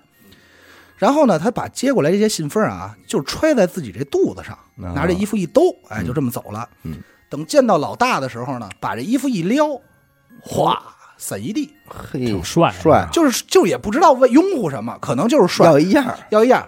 然后呢，再赶快跪着地下把钱捡起 来，说：“大哥，给您不他钱。妈许人啊” 大哥就从这些钱里呢瞪出两块，说：“去吧，吃饭去吧。”大哥也够操心，一裤腰钱就给两块，就这 两块，所以你能想象，就是实际上他说是在这个大帮哥会是，拿他当快递 了，所以实际上想就是他虽说是在这帮会里，但是其实地位啊各方面也并没有多高，没他呀，没他，嗯。但是呢，帮会是这样，大哥是大哥，但是一旦入会啊，嗯这帮兄弟都觉得自己我们是团结，我们是一家人。嗯，这小梅花帮呢也是格外的团结。嗯，有一次啊，有一帮人欺负他们这一孩子，哦，阿荣看见了，当时也没惯着，嗯，直接抄一棍子嗯就上了，而且是一个一打多的状态。哎呦，我咖喱逛了我呀，嘎了一供是吧？咱们知道打架是这样，多打少好打，嗯少打多不好打，那肯定啊，少打多只有一个方法，哎呀，那就是比谁狠哦了，哦，绝不是跑，就是你要在这这架你硬着头皮必须打，只能就逮着一个死揍呗，对，瞎引的又，直接就把对方的一个哥们儿打成重伤。那肯定啊，出了事儿以后，他自己也知道说完了，这回玩大了，玩出事儿了，哎，赶快随即就跑路了。嗯可是他一是没钱，二也没什么背景，他能跑哪儿去呀、嗯，在这跑路过程中啊，他家里也知道这事儿了，他爸就跟他说：“你别跑了，赶快回来吧，回家来吧。”那回家也不是办法 呀。你听着呀，他从小听话孝顺，又特别仰慕父亲，嗯就按着父亲说：“那我得了，我爸让我回家，肯定就是我爸能帮我处理这事儿，嗯可能还有多少有这层心。嗯”回家回来以后呢，几天的这种奔波啊，也让他很疲倦，到沙发上就睡着了。啊睡着睡着，在这个半梦半醒之间，隐约听见门口有对话声，哦，偷偷瞄开眼睛一看，发现他爸正跟一个警察说话呢。嚯，这是什么意思啊？嗯 随后，吊儿郎当入狱，哈，哦什么意思？很简单，大义灭亲了，大义灭亲了。帮他自首了，对，在他被捕的时候啊，他看他爸那眼神跟跟刀子似的，那就肯定牙都咬碎了，你知道吗？恨咱这儿跳出啊，就是咱这儿说一下啊，咱现在觉得他爸做的这是对，对吧？为他着想，为他好。可是当时的他并不这么认为，嗯，他想，而且是道上混的，说你这叫出卖我呀，那肯定啊，不仁不义，不仁不义。讲义啊气，哦对，所以特别恨他爸。那会儿呢，他还是没满十八岁，所以关他的呢是少管所。哦，有一天他爸来看他，他就发现，突然还抱着这种恨意的时候，发现，哎呦，我爸可能真的老了。哦，当时就有这么一感动个了心疼嗯，而且呢还挺心疼，那种后悔的酸楚之情啊油然而生。白心中头发也白了，白头发一夜之间白了头啊，嗯是吧？心中暗自发誓说，我以后啊，嗯要做个好人，不玩了，不玩了，真不混了，嗯好好读书。其实阿荣这个人本身的性格啊挺顽强，嗯也特别要强。他就琢磨说，我怎么才能出人头地？嗯，光好好读书不行，我还要考军校，因为我是外省人，其实靠谱，对吧？嗯名利权这块儿嘛，对吧？只要我考上军校，报效祖国，嗯，你们就看得起我了。没错，嗯，所以出去之后啊也是有一番骨气，说到做到，好好学习，嗯，改过自新。有一天啊，老师临近这个考学，嗯就问大家、说谁想考军校啊？阿荣第一个举手说：“我，嗯，老师，我我想考我来这个我来这个，我我得着吧考军校。”但是老师知道啊，他是有前科的人，嗯，所以当时在填名单的时候，直接就把他排除在外了。嘿，这块儿呢，没有自他自己的一个自述回忆，但嗯是据我揣测呢，当时老师呢应该也是冷眼看待，那肯定，甚至于可能啊，因为台湾其实确切来说不应该叫老师，他们是有教官的，嗯你能明白吧？嗯嗯所以很有可能还水了人家几句，啊，那么说你就你还想当那样，我我估计是有这种东西的。嗯，打小他就想当兵，嗯当兵是他理想、啊。后来呢，因为父亲入狱，整个一系列的刺激，就让他这个理想在内心根深蒂固，就成为回了了，就成为整个的愿望。明白，这一下的打击就让他完全不能接受，嗯，谁也没想到，就因为这件事儿这会儿他肯定觉得自个儿这辈子完了，肯定完了。嗯但是谁也没想到就，就整整因为这件事儿彻底改变了他的人生。哦，他自己曾说过啊，嗯一个有前科的人已经不被社会所谅解，嘿，白布染上了黑点，一辈子洗不干净。走投无路的阿荣呢，最终决定回到以前的行当当中，继续混黑道。又回到了小梅花，妈妈刚开始啊妈妈课堂，刚开始还是在小梅花妈妈课堂这儿。啊嗯哎我跟你说，你最好别这么说。要是有这帮会的 人，你哥你就死了。哎呀，啊你知道吗瞧我这张嘴呀，你不能这么嘲笑人家名字啊！嗯大家可能对这个台湾的黑社会啊，多少有点了解，嗯还是挺狠的。嗯，当时啊，基本上都是以抢地盘为主，那是嗯对，两个帮派看见就是械斗。有一回啊，正好他们这儿抢地盘，抢他们地盘，嗯一帮人追杀他，就是砍，拿着刀砍。他看见远处有一西瓜摊儿，嗯一个箭步上去，拿过西瓜刀，回身就是一砍一劈，嗯正好赶上追上来的人啊，嗯，冲着他一刀砍在脖子上，当时就毙命了。哎呦你瞅瞅，这应该是他第一次杀人，好但是从这以后开了刀了，开了刀了，他明白一道理：嗯如果在这道上混，你要想混得好，嗯，想要道上有名，那就只能一个字儿，就是狠。狠，我敢杀人。嗯，再加上那个时候啊，他家里父亲重病，母亲管不了他呀，他就更肆无忌惮，没事就开始在山上偷偷练枪，嗯就练枪法啊，这儿啪啪打准，让自己胆子更大更狠。嗯，既然决定混了，就必须得混一名声响亮。那肯定啊，就暗自下决心说，不就是杀人吗？嗯，最狠莫过于杀人了吧？对，杀不过头点低嘛，对呀、嗯，以后干脆我就当职业杀手就完了。嗯，这种人，你看职业一下规划就变成专业了，专业了，嗯，咱刚才咱说啊，台湾帮派天天抢地盘，抢到什么程度啊？嗯那会儿黑社会啊是有枪的，嗯是真正有武器的，嗯，见面就是开枪。 ，biu 用 biu，用警察的话来说啊，就是几百声枪响的对战，在街道上哇，塞，你都想象不到，你知道吗？哇塞，几百声枪响的对战，在当时台中地区最嚣张的一回啊，嗯是两个帮派打打架，就不能叫打架了，就是交战火并火并嗯啊，一直打到了飞机场哇，塞而且这个机场还是一个他妈军用机 场，太猖狂了，行，我就是里头是有士兵的，你知道吗？明白，嗯士兵都慌了，最后就是士兵再加俩帮派三方混战，哦然后开枪才把他们轰出去，就已经到这样了。还轰出去，不是给不管不了，因为哦整个所有的台湾黑社会都是有有背景的，不是你像他军队，他不可能第一时间要逮捕，他是先保护军事基地不被你们外人侵入，啊是没是错对是嗯吧，突然有这么一天啊，嗯，巴德帮的老大大哥，巴德王，巴德巴德也是个地名啊，相声巴德不是不是啊，确实是那俩字儿啊，啊，但不是一个啊。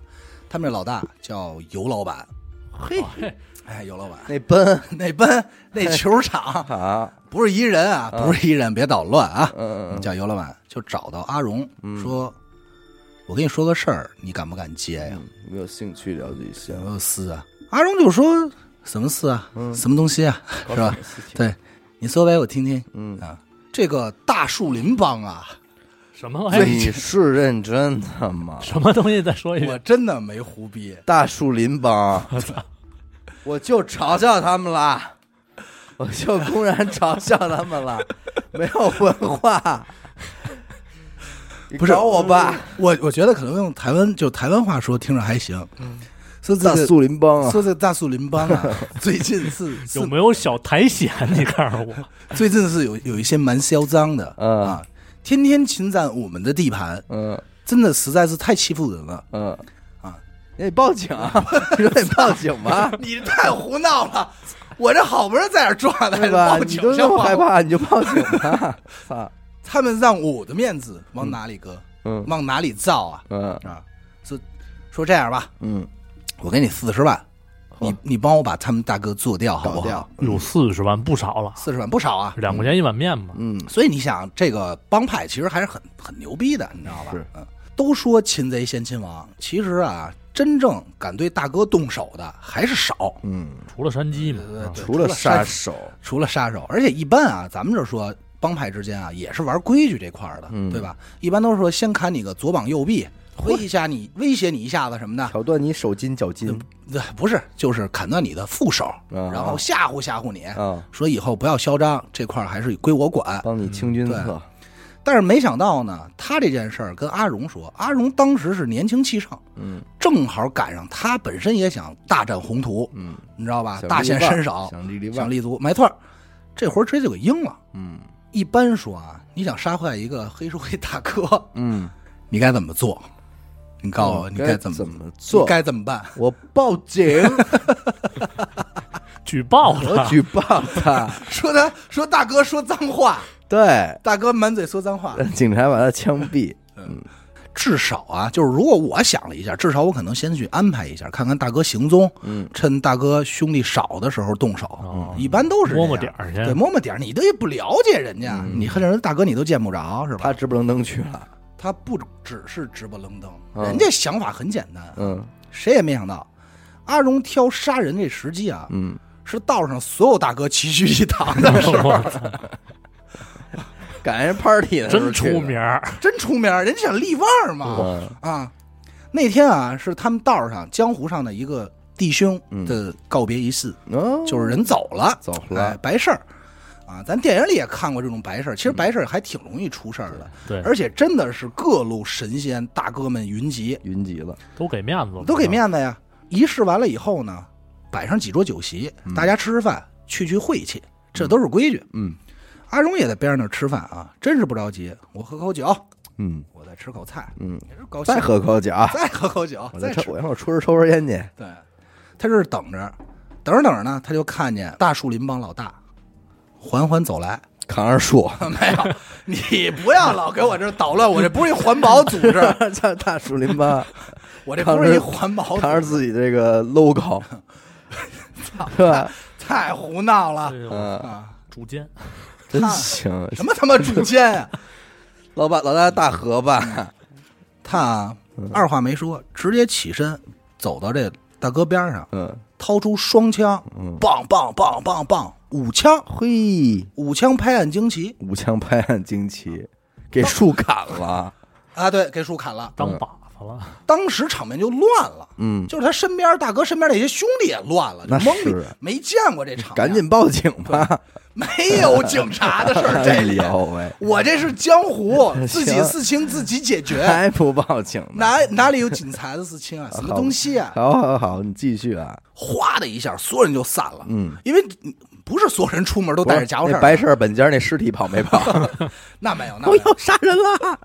过了过了。嗯这个时候啊，阿荣拿着枪，我吹吹，吹吹，他有烟儿吗？就吹没有没有没有啊，就是说一下，嗯往兜里一揣，整理一下衣服，转身离去，颠颠走了。哦我操，没啊人追，就慢慢走的。但是啊，就在他刚要走的时候，用这余光一扫，发现大哥没死， 嘿，还挣扎呢。命硬这啊！树的生命力是多么的顽强 啊！不是有歌有歌为赞、啊，有歌为 赞，急需卖力的生长啊行，啊！嗯直接啊，又退回去，拿着枪，砰砰两枪，嗯，直到彻底打死为止，真行，然后缓慢离开，从容不迫，整个过程。当时在场所有人都看见了，也都傻了，直接就立腕了那绝对例外了。啊！他长得还挺精神，就是挺帅的，一下就记住这人了，嗯帅绝对荣啊，绝对一战成名。一战成名，这就是一山鸡呀，嗯这就我跟你说，这比山鸡狠多了。是山鸡使刀吗？他是枪，嗯，当时在道上圈里就说了，觉得这个人啊做法有点神经病，神经病，杀人又冷酷无情，嗯就是你没死透，你本身不管他，他也死了，你还得退回去，特意再补几枪，嗯这人太狠了。于是就给他称了一称号嗯， “冷面杀手”，神经 A 啊，什么东西？请说普通话，讲国语 啊，神经仔，神经仔，，对，外号神经，冷面杀手神经，这也就是在台湾，这要是在北京就叫破号就是傻逼， 你知道吗？大逼，我操，快跑！大逼来了， 你太过分 了。对吧？人那边不都是吗？一说你神经吧你，咱这边傻逼吧 你，你怎么刚才还是台湾腔？这换冷面杀手大傻逼，你们太过分了！我这挺帅的一个叫逼哥好我了。这挺帅，什么逼格？ 我挺帅的，别捣乱啊！嗯，没过多久啊，正赶上竹联帮，哎，哎，这个大家就熟了啊嗯。竹联帮想要到台中扩张地盘儿，嗯竹联帮中堂堂主董桂芬呵想找当地的一些得力勇将。嗯，当时兄弟就说：“大哥，我给你推一人，小梅花帮阿荣，小梅花帮大傻逼， 冷面杀手神经 A 啊，半活儿利落，他最狠嗯，啊，有混号的，有号的有号。嗯，董桂芬一看，收编了。”要了，这人我用得上，嗯，而且啊还把他留在自己身边当保镖，嗯而且还能替他执行一些杀人的任务，嗯这个竹联帮咱不陌生，嗯山鸡去的是是竹联帮吧？是竹联帮。啊，对吧？然后那个谁是竹联帮小黑是吧？小魏，对，柯佐良啊，简单介绍一下啊，竹联帮当时啊正式的核心成员、嗯干部两万人，干部两万对人，这他妈的干部也太好当了吧？不是不是那种中层啊，就是有号的，有号的两万人，主人帮咱真不敢开玩笑，还在呢，还玩儿着不呢，能胡说八道啊！嗯总成员啊，据说应该是高达了十万人之多。得是得吧，竹联帮、四海帮、天道盟，嗯，共称台湾三大黑社会。嗯，有机会啊，咱们其实真的可以聊一聊这几个大手们。嗯这个竹联帮的活动范围主要是在台北，这次呢来台中扩张，看上的是什么呢？看上是台中风化场所的庞大商机。啊，俗话说，有昌必有帮。那必须的，其中啊，在台中这边儿，嗯最大的帮派叫大湖帮。别说，你这天上一脚地下一脚啊！这竹联帮你多台中确地定区，不是你自己起的名儿？我真没起名儿。台中地区啊嗯，台中地区大胡帮，大胡帮嗯势力最为庞大，嗯老大叫廖龙辉，啊，龙真行，嗯龙哥啊，手握大权，也是主舵多年了，掌舵嗯嗯啊。像这种级别的大哥啊，仇家特别多，那肯定，所以防范意识相当好。嗯这龙哥基本上就不出酒 店，不出门儿对， 就跟家待着， 发发短信控制自己这些兄弟，出去给我订一外卖去，多危险啊！操，不怎么露面儿，嗯而且啊，还真有自己的替身。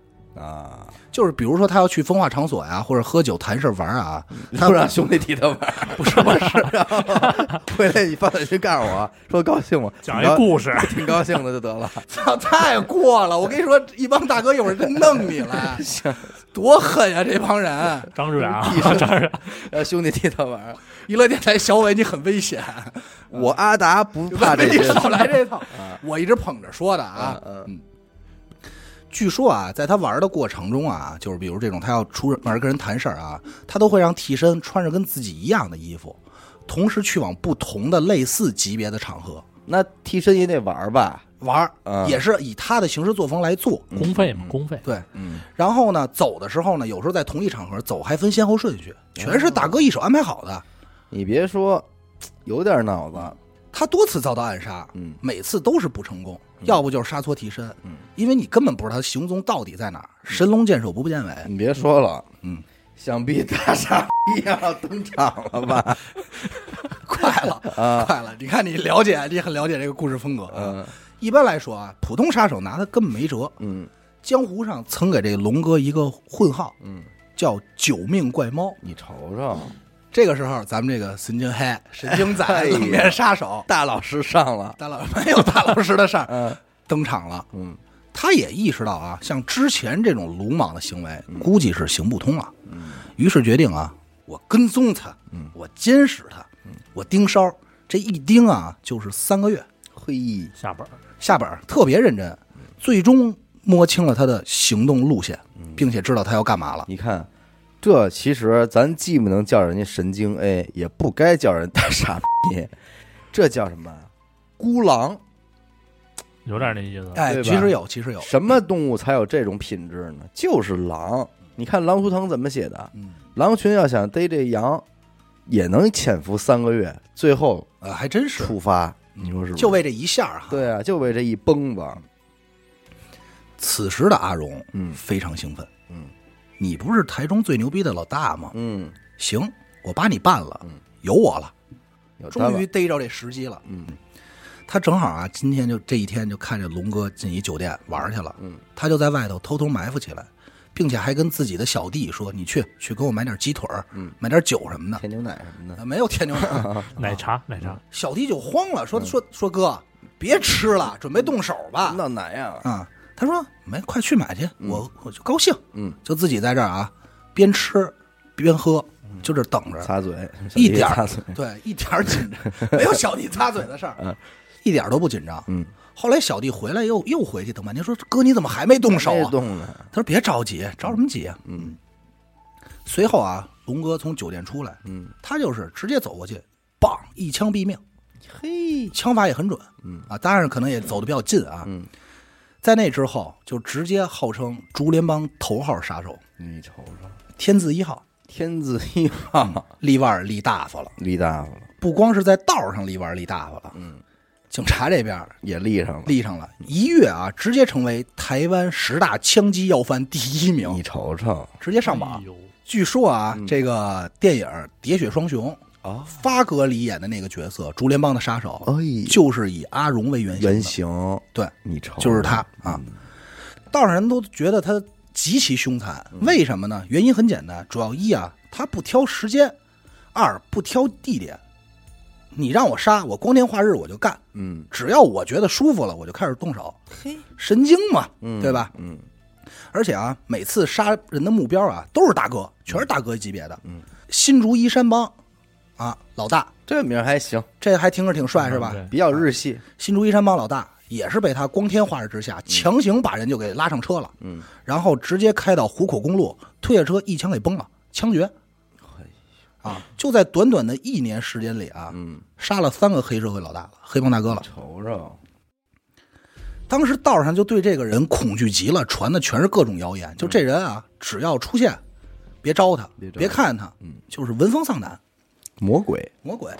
但这些啊，都不是他干的最野的一件事儿。嗯他干的最疯狂的事儿是什么事儿呢？有一个商人，嗯，姓肖，咱们就叫他肖老板。嗯，他本身啊跟道上关系挺好的，嗯，也喜欢玩儿。有一次就去赌场玩儿嘛，结果呢，因为诈赌，就是出千呀、嗨嗯先先赢人家呀、后来怎么着被人发现了，直接给扣了，说你不是赢，那你别走了。嗯最终啊，他输了两个亿，哇哦，天文数字，裤衩都输光了，嗯啊，被人强行逼着签了本票，说结账吧，结账吧，你什么意思吧，嗯对吧？两个亿，你别说那会儿，搁今天，对也他妈是天文数字也，得折跟头，对啊，就请竹联帮来处理债务问题。嗯，怎么处理呢？由于这个数字实在太过于庞大，嗯基本上在聊的过程中、谈判过程中都会打一折。嗯，怎么打折呢？打个一折，哦，一折多，你给他两千万，两千万吧。嗯，最终这事儿也是按道上规矩办的。嗯，两千三百万了事儿。这其实你就涉及到你想不想要这钱。对，没错 儿，我他妈现在要欠人两个亿，死了就得他了。这他就是没想找我要钱，没错儿。对不 对？所以你就能明白当时道上是以什么规矩在做，就是他这行事作风，对啊就是你说我现在要欠两千万，我一点都不着急，那是我一点都不着急。大哥着急 啊对，。你要欠两万，我可能还再着点 急；欠两千万，我一点都不着急。嗯对，没错儿，当时事儿都是这么玩儿，他们那卦，嗯。但是呢，谁也没想到的是啊，整个这件事儿嗯在道上传开了，啊，所有的帮派都坐不住了，因为两千三百万也不少了，那是啊，这也这数已经很庞大了，在那个时代，嗯说都想分一杯羹，说这里有我们的事儿啊，嗯，说这事儿我管吧，我在呢， 不用找竹联帮，我们管吧。嗯他们就商量一个地点，让这肖老板带着钱交钱。嗯，交钱当天啊，整个大哥齐聚一堂，道上大哥齐聚一堂，肖老板拎着钱现金进来了，随后又进来一人，阿荣。当时大家就已经觉得有点不对了，啊，就是吓一跳，这人看着这眼神不儿，光是看这眼神，所有人知道他呀，竹联帮一号 杀手，莫非是大老师？操！ 嗯，而且人的名树的影啊，那当时就慌了，但是还是呢，先假装镇定，镇定，就是签协议吧，嗯怎么聊钱，嗯，所有都签完了啊，就不知道这枪打谁了。阿荣，嗯，坐那儿一声不吭，就在那儿待着，嗯，等最后要分钱的时候，一屁股就坐钱堆儿里了。哦， 这人是不是有证儿啊？说什么呀？说今天啊，嗯我不是代表我自己来的， 嗯我是代表竹联帮来的，嗯，我是代表竹联帮陈其礼来的，陈其礼是竹联帮总舵主，要外号鸭把子，啊，旱鸭子。说我要把面子挣回来。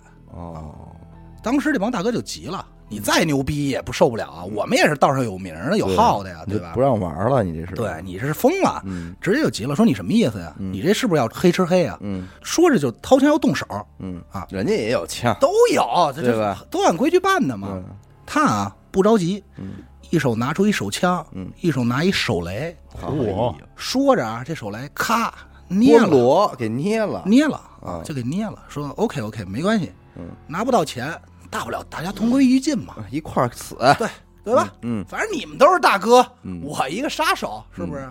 当时所有人都傻了，说哥你走 吧，说哥说说神经哥你你走吧，嗯 嗯， 真他妈是大 逼，真他妈没法 弄，多讨厌啊这 是，只能眼睁睁看着他把所有钱拿就光，不给别人家耍帅，找不着不面儿的机会。根本不改，你让大哥水了两句，是不是？大哥回去好跟兄弟们交 代，你一点面子不给大哥留。大哥当时也是没辙了，嗯你就是封顶了，你这么干太哎行了混行了行了，再见，好吧这。人毁多少帮啊？ 那太多了，太多了，他捣毁的黑帮太多了， 黑帮黑帮杀手，他是可能是一个，嗯嗯，不是，我以为这个他是那谁老板叫来的呢。他确实是老板叫来的。啊，当时这件事儿，因为他就是想帮正面子，因为竹联帮其实当时在台中并没有那么势力那么庞嗯腕儿大那，么硬。对对对，因为强龙不压地头蛇嘛，嗯嗯啊，当时也是给竹联帮挣足了面子，竹联帮很喜欢他，说确实神经仔办事靠嗯可谱，以可以，有你。正因为他这么疯狂、这么嚣张啊，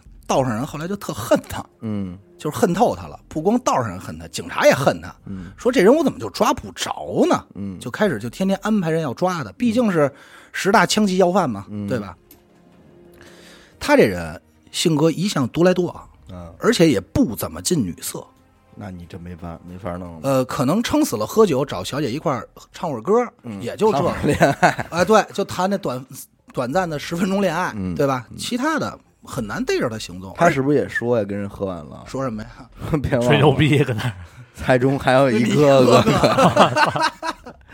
到什么时候别忘了，台中还有一哥哥对，，也像是那个年代人的话，是吧？嗯嗯，但是突然有一天，他就发现他的行踪老能被警察知道，有有内鬼，有内鬼。我这要干点什么事儿啊？我这刚这儿做完事儿，嗯前脚走，后脚警警察就到了，了，甚至啊，有几次差点跟警察火拼上，你瞅瞅，就是时间点卡的特别的准。嗯，他就想，肯定是有人出卖我呀。对，正好他这有一天在家待着呢，在那儿电话响，嗯，接了一哥们儿电话，哥们儿跟他说：“哎，听说你最近买了一辆福特野马，嗯啊，那车嘛，说借我开开呗，看看，嗯，我去泡个妞。”嗯他说：“行啊。”也是说，我把车呀停在哪儿哪儿哪儿了，嗯我把车钥匙放在轮子上，嗯你自己到那儿取车就完了。嗯，他找别人借车，人家找他借找他借车，车嗯对，说你取车就完了。但是谁也没想到，阿荣啊，把车放在那儿以后嗯啊，自己去了一个楼的楼顶儿看着去了，看着去了。防着。高手啊，谁也不信，这哥们儿可以算是他发小，相当好的朋友，嗯谁也不信。果不其然，这车刚走，嗯咵来辆警车就把这车给别停了。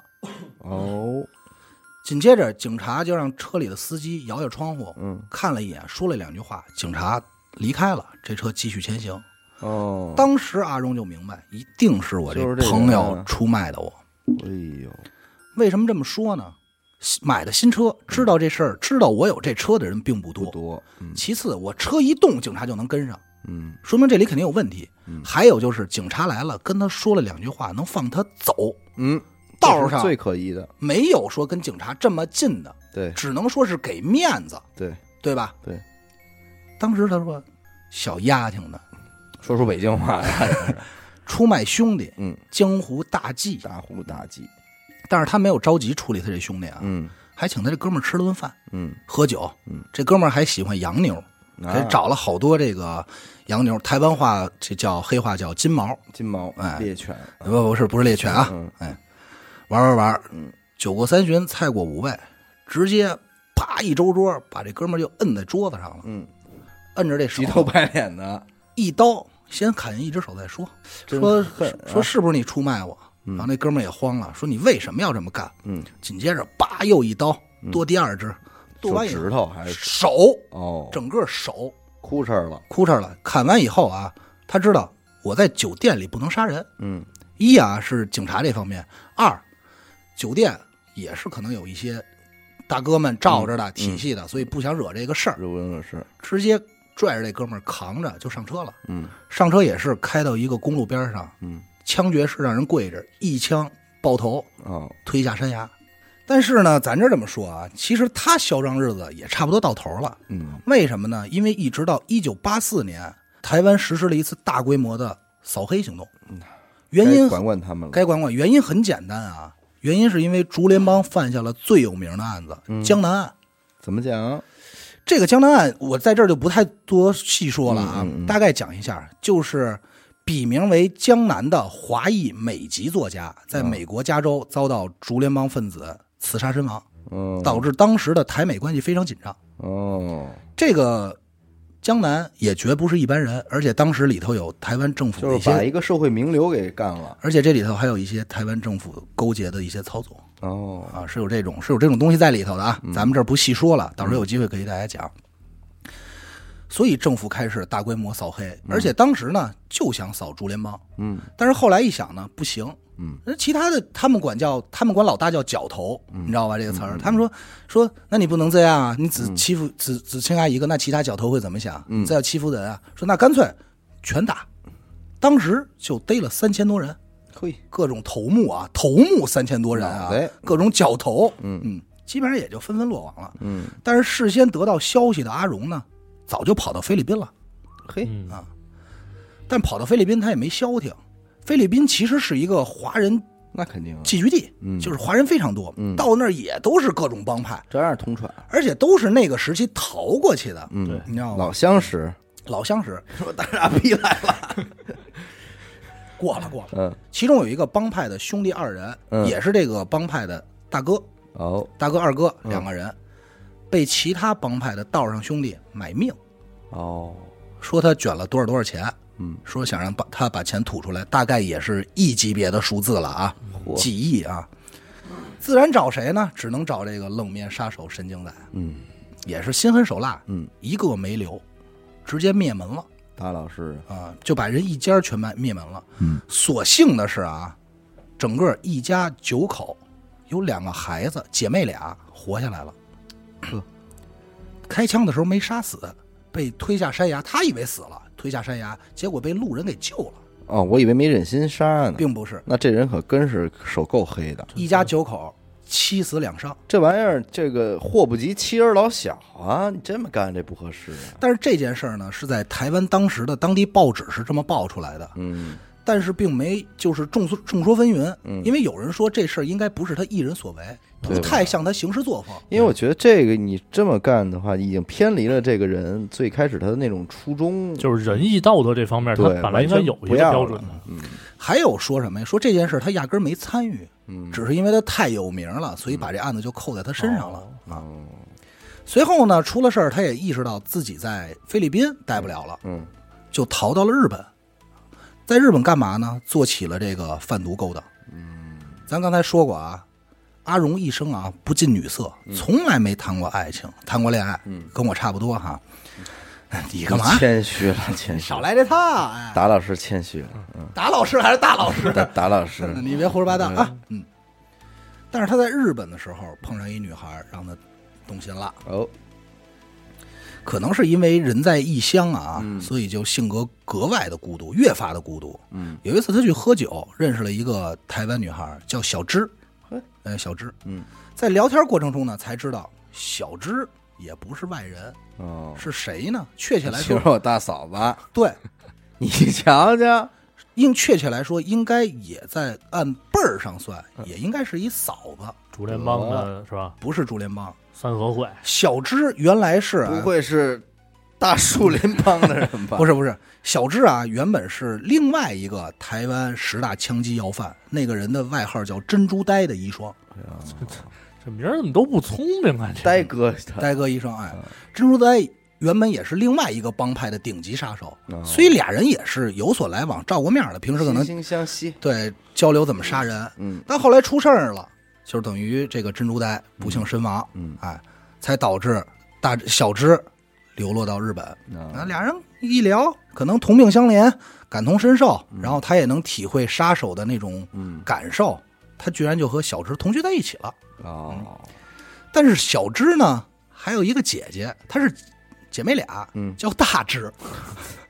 你这也费脑子是吧讲？理，呃，我这个是真名儿啊，小芝大芝，这是真名儿，嗯所以也不好说当时跟他好的是小芝大还是大芝，还是说俩人都好过，咱们就不好揣测了嗯啊。反正是这么一个事儿啊。肯定也是芝芝，啊， 芝芝啊，嗯好景不长啊，在日本贩毒被抓嗯了，啊，终于是落网，遣送回了台湾。嗯， 回到台湾，这么多事儿等着他处理呢，全是大案啊！ 嗯而且负责这件事儿的啊，是当时台湾的除暴专员、除暴组组长嗯侯老。嗯啊，咱就不说名了啊。嗯，他不是一般人，是专门负责铲除黑恶势力。这大案要案，江湖上的弟兄啊，都还挺畏惧他的。嗯因为他主要就管这个，而且也是铁手腕儿，挺狠一人。嗯，一般的人啊，他说他他自己说，说我审过这么多案，一般的人见我啊，也都老实了，说实话了，要不撑死有刚的，就是我什么都不说。嗯，可这时候见着阿荣的时候，阿荣 说要办他，啊，确实是，嗯阿荣见着阿荣的时候，阿荣看着他说，你知道吗？嗯我有好几次都想把你干掉。啊，而且有一次啊，咱俩擦肩而过，我就掏枪就要过去了，后来被我兄弟给拦了，啊，才饶你不死何老师说你真他妈大傻逼，你啊。还有一次啊，就是他已经摸清楚他在哪个旅馆了，行踪了，也是掏枪去办了，但是去的时候，侯老临时改变了酒店，啊就是运气好， 你真是所以才逃过一劫。在我们看来，这么一个十恶不赦的人啊，其实他还有另外一面，哦，这就是咱们想说这个人的另外一个原因。嗯，当年他在逃跑的过程中啊，逃到了一个育幼园，这时候他还在台湾呢，就是育儿啊、教育这种，咱们就理解成这个幼儿园，幼儿园这种机构，嗯。然后他就看这个育幼育幼园啊破破烂烂，正好碰见院长从这儿出来，他就嗯跟人聊天儿、说：“哎，你你这里为什么这么这么脏啊，这么嗯乱？为什么不整理一下？”嗯。然后老板就说：“我没没钱啊，对吧？就实话嘛。”院长就说：“说我没钱啊，我也想让孩子有好的教育，没有。”然后他说：“你这样，你想修哪儿建哪儿，你就去找，我给你找钱，我给你弄钱。”哦，随后他就抢了几个赌场，然后把钱给了人家，就给哎捐了。有点劫富济贫的行为啊，哎，对，有点劫富济贫的意思啊。嗯还有一次啊，也是在他逃亡中的一年，嗯土城海山煤矿发生了事故，就是什么这个索道车呀、滑轨导致爆炸，七十四人死亡。嗯当时阿荣正好躲在这个地区，嗯他就看见一具一具的尸体啊从煤矿中拉出来，嗯而且看见那些失去亲人的家人哭的跟泪人似的惨状，他觉得挺不忍心的。嗯当时就决定把自己逃亡用的几百万全几百万元全部给捐了，哎呦，嗯一分没留。所以我就说，人家这个灭门案应该不是他干的，没有什么道理，对，对吧？或者可能那两个人是他干的，嗯，剩下的家其实老小可能未见得是他主要就是为了完成任务，别的嗯可能不沾。对他就是为了名儿和完成任务对嘛。嗯，他入狱之后啊，其实大家对他这个心善这个事儿还是抱有疑问的，嗯因为也都是传说，或者说确实有过，没准就心情好了干这事儿。嗯，但是后来就发现啊，有一次他入狱以后看到一个报纸，三峡嗯，啊，咱们这边嘿，三峡一家子出了事故，烧死了几个人。嗯他在狱中啊，就自主的发起了捐款，嗯说大家快捐点钱吧，让狱友们吞纷纷都帮忙，嗯，来资助这一家。为什么说他这个善良呢？嗯因为这个时候其实他已经知道自己是被判处死刑的，嗯就是你要想他还能有这个心态，嗯，一般人那会儿就是无所谓了，无所谓啊了，对，就颓了。他还说就是还鼓励大家去干这件事儿，他还还挺有意思。嗯甚至于啊，他在监狱过程中有一回他生病了，就被派到了这种医院看守所医院这个状这个机构，嗯，就是这么一个机构。到那儿呢重病，他就发现这里关着一些这个精神病人，嗯，精神病人身身上散发这种味道啊，真的是非常难闻，一般人都不愿意靠近，就是疯子嘛，可能不洗澡啊也没法儿，他自己主动说说说，你开门让我进去，我我给他洗。自己打洗澡水啊，然后帮人刷呀，帮人擦，弄得特干净。但这一块儿我觉得就没必要了，因为就是我觉得人啊，可能人之将死，他会想干一些让自己舒服的事儿，嗯，有一定道理，对我？吧？因为你你要善到这个位置。这个嗯你觉得有点嗯过了跟之前就晚点太蛮拧了，对吧？后来他在监狱里啊，还自己学习画画，练国画啊，练习书法，练习打书法家。嗯，后来还把自己这些做的画啊，全都卖了，嗯，卖成钱捐给了妇女救援基金会。嗯，而且我看了那些画，其实画的挺不错的，他画画的特别静，嗯，就是实际上是你能喜欢的那一挂，嗯，就是人物啊、钟馗啊、关公啊，但是画的又不是那么老气，挺巧的，特别静，看着整个那个状态。他是这么说的，他说认为他认为一个男人啊应该保护女性，所以他非常支持妇女基金会。嗯他在关监狱的时候啊，自己的那个女友小芝还想来探望他，嗯，但是他并不同意。当时大致呢，呃，不就就一样嘛，大芝小芝的，咱们也分不清楚长得差长得一样嗯芝。芝是来了哪只啊？哎，咱甭管哪只了，就芝芝来了呗。我来一只，来一只，嗯，说想看看他，但他呢却表示不同意。嗯当时就有人问他说：“你为什么不同意呢？人家都希望自己的家人、女朋友能见一面，你为什么就不同意呢？”嗯，他是这么说的：“看了只会增加他和我的痛苦。嗯，既然见了面痛苦，那不如不见，因为我已经没办法给他任何交代，那不如让他死心。”嗯最后呢，还是被判处了死刑。但在判处死刑的七年里啊，嗯，有很多的人权律师，还有二十多位立委啊，就是替他说情儿，阿荣请命，嗯，然后希望当时的这个总理能够特赦他，但是最终也是没有特赦，嗯，因为大家认为就是实际他杀害的人，嗯，也都是黑道的大哥这嗯些不良分子毒瘤，嗯，而且在入狱七年后，他是真正改悔的，台我不知道大陆有没有嗯啊，就咱们这边，但是台湾是有，台湾有一个叫教诲师的职业，嗯，教诲师全是和尚。哎呦，当时我在看这个纪录片的时候，其实有三分之一的内容是这个和尚在转述的、哦，啊，这个道长，这不是这不能叫道长啊，嗯僧侣，人家说这大师说什么呢？说通过他很多的行为，嗯，其实我说我教诲过这么多人，只有从他身上我看到的是真正的悔改，哦，其他人都没有看到。嗯，他自己曾说过，黑道中没有英雄，嗯真正的英雄在警戒。哦，还是，而且还还说什么？我认为能去救援啊，能干什么？这些才是英雄。说，我这种匹夫之勇。嗯，临走当天呢，也给他准备了饭菜。其实狱里对他也不错，他挺善嘛。嗯一口没吃，喝了两瓶啤酒，还自己拿那个高粱酒做了一深水炸弹嘿，一口闷下去，然后就发生了咱一开始说那一幕，高举双手大喊。嗯，伏法之前还捐赠了自己的器官。嗯，就是整个这么一个经历。其实我在看的时候，就引起了我一个好奇心。嗯，台湾十大枪击要犯，个个全是黑社会的。嗯，我当时就看，我觉得嘖这一系列应该都有的讲，但嗯是摘了一下，我觉得只有阿荣，就是这个神经仔，嗯，是他跟其他人都不一样的地方。无非十大枪击要犯，除了犯案大、势力大以外，都是以狠著称。嗯杀人多嘛，对那种，基本上最后啊都没有伏法，都是自己自我了断的。嗯，还有一个呢是当年在他之前的台湾第一大要犯，嗯，也是入狱了。有机会咱们可以讲，在监狱里还结了个婚，啊，挺有意思的。我是觉得，因为你已经判刑了，你也知道你即将死，嗯那我觉得这个时候你在做什么，没有意义的。我觉得没有意义，因为，嗯，一般心机的人啊，就咱这么说啊，嗯我我恶意揣测一下，你觉得他做这些是不是还想求生啊？有可能，有可能，其实我当时想过这个事儿，对，但是如果要再把他的入狱前的事儿去倒，就是在他逃亡生涯做的那些事儿，嗯甚甚甚至于可能曾经还救过这个儿童，嗯，就整个这些事儿，你又会觉得他其实是有善的一面的，嗯，就不是真正的十恶不赦。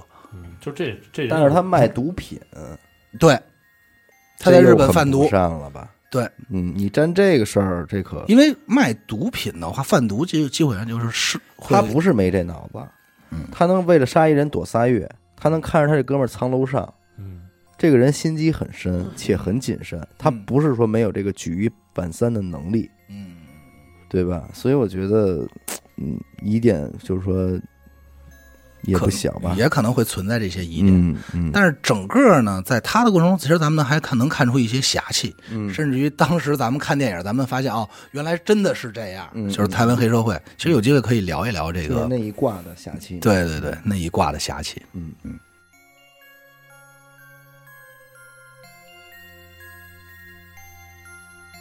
那我接着来讲讲一个国外的事儿吧。啊嗯，呃，发生在美国啊，美国在对，在美国佛罗里达的一个这个海滨城市里，住着一对夫妇，嗯嗯男的呢叫麦克，一九七零年出生，然后这女的呢叫达利亚，利一亚九八二年出生。其实，在咱们看来啊，这个夫妻之间年龄相差这么大，嗯，就是比较少见的。但是呢，说实在，这人家那地方，那别说差十几了，差几十也算正常。对，啊有我我还我就想找一差几十的，嗯，他比你再差几十得 七十多了，我操！ 不是往下找，谁说往上找 了？嗨谁送谁呀、这五十五，这前后脚儿。就是啊你怎么还能七往十多上的？找啊？喜欢这个，你给我歇会儿，嗯捣乱。咱这故事啊，嗯就是要从这两个人不寻常的这个相识开始说起。嗯在二零零八年的时候，这个达利亚和这个麦克还没结婚嗯啊，刚刚大学毕业没两年的这个达利亚呢，嗯除了从事自己的本职房地产工作外，嗯还经常的通过别的途径这挣一些外快。哦，哎什么途径？什么途径呢？你这都懂啊？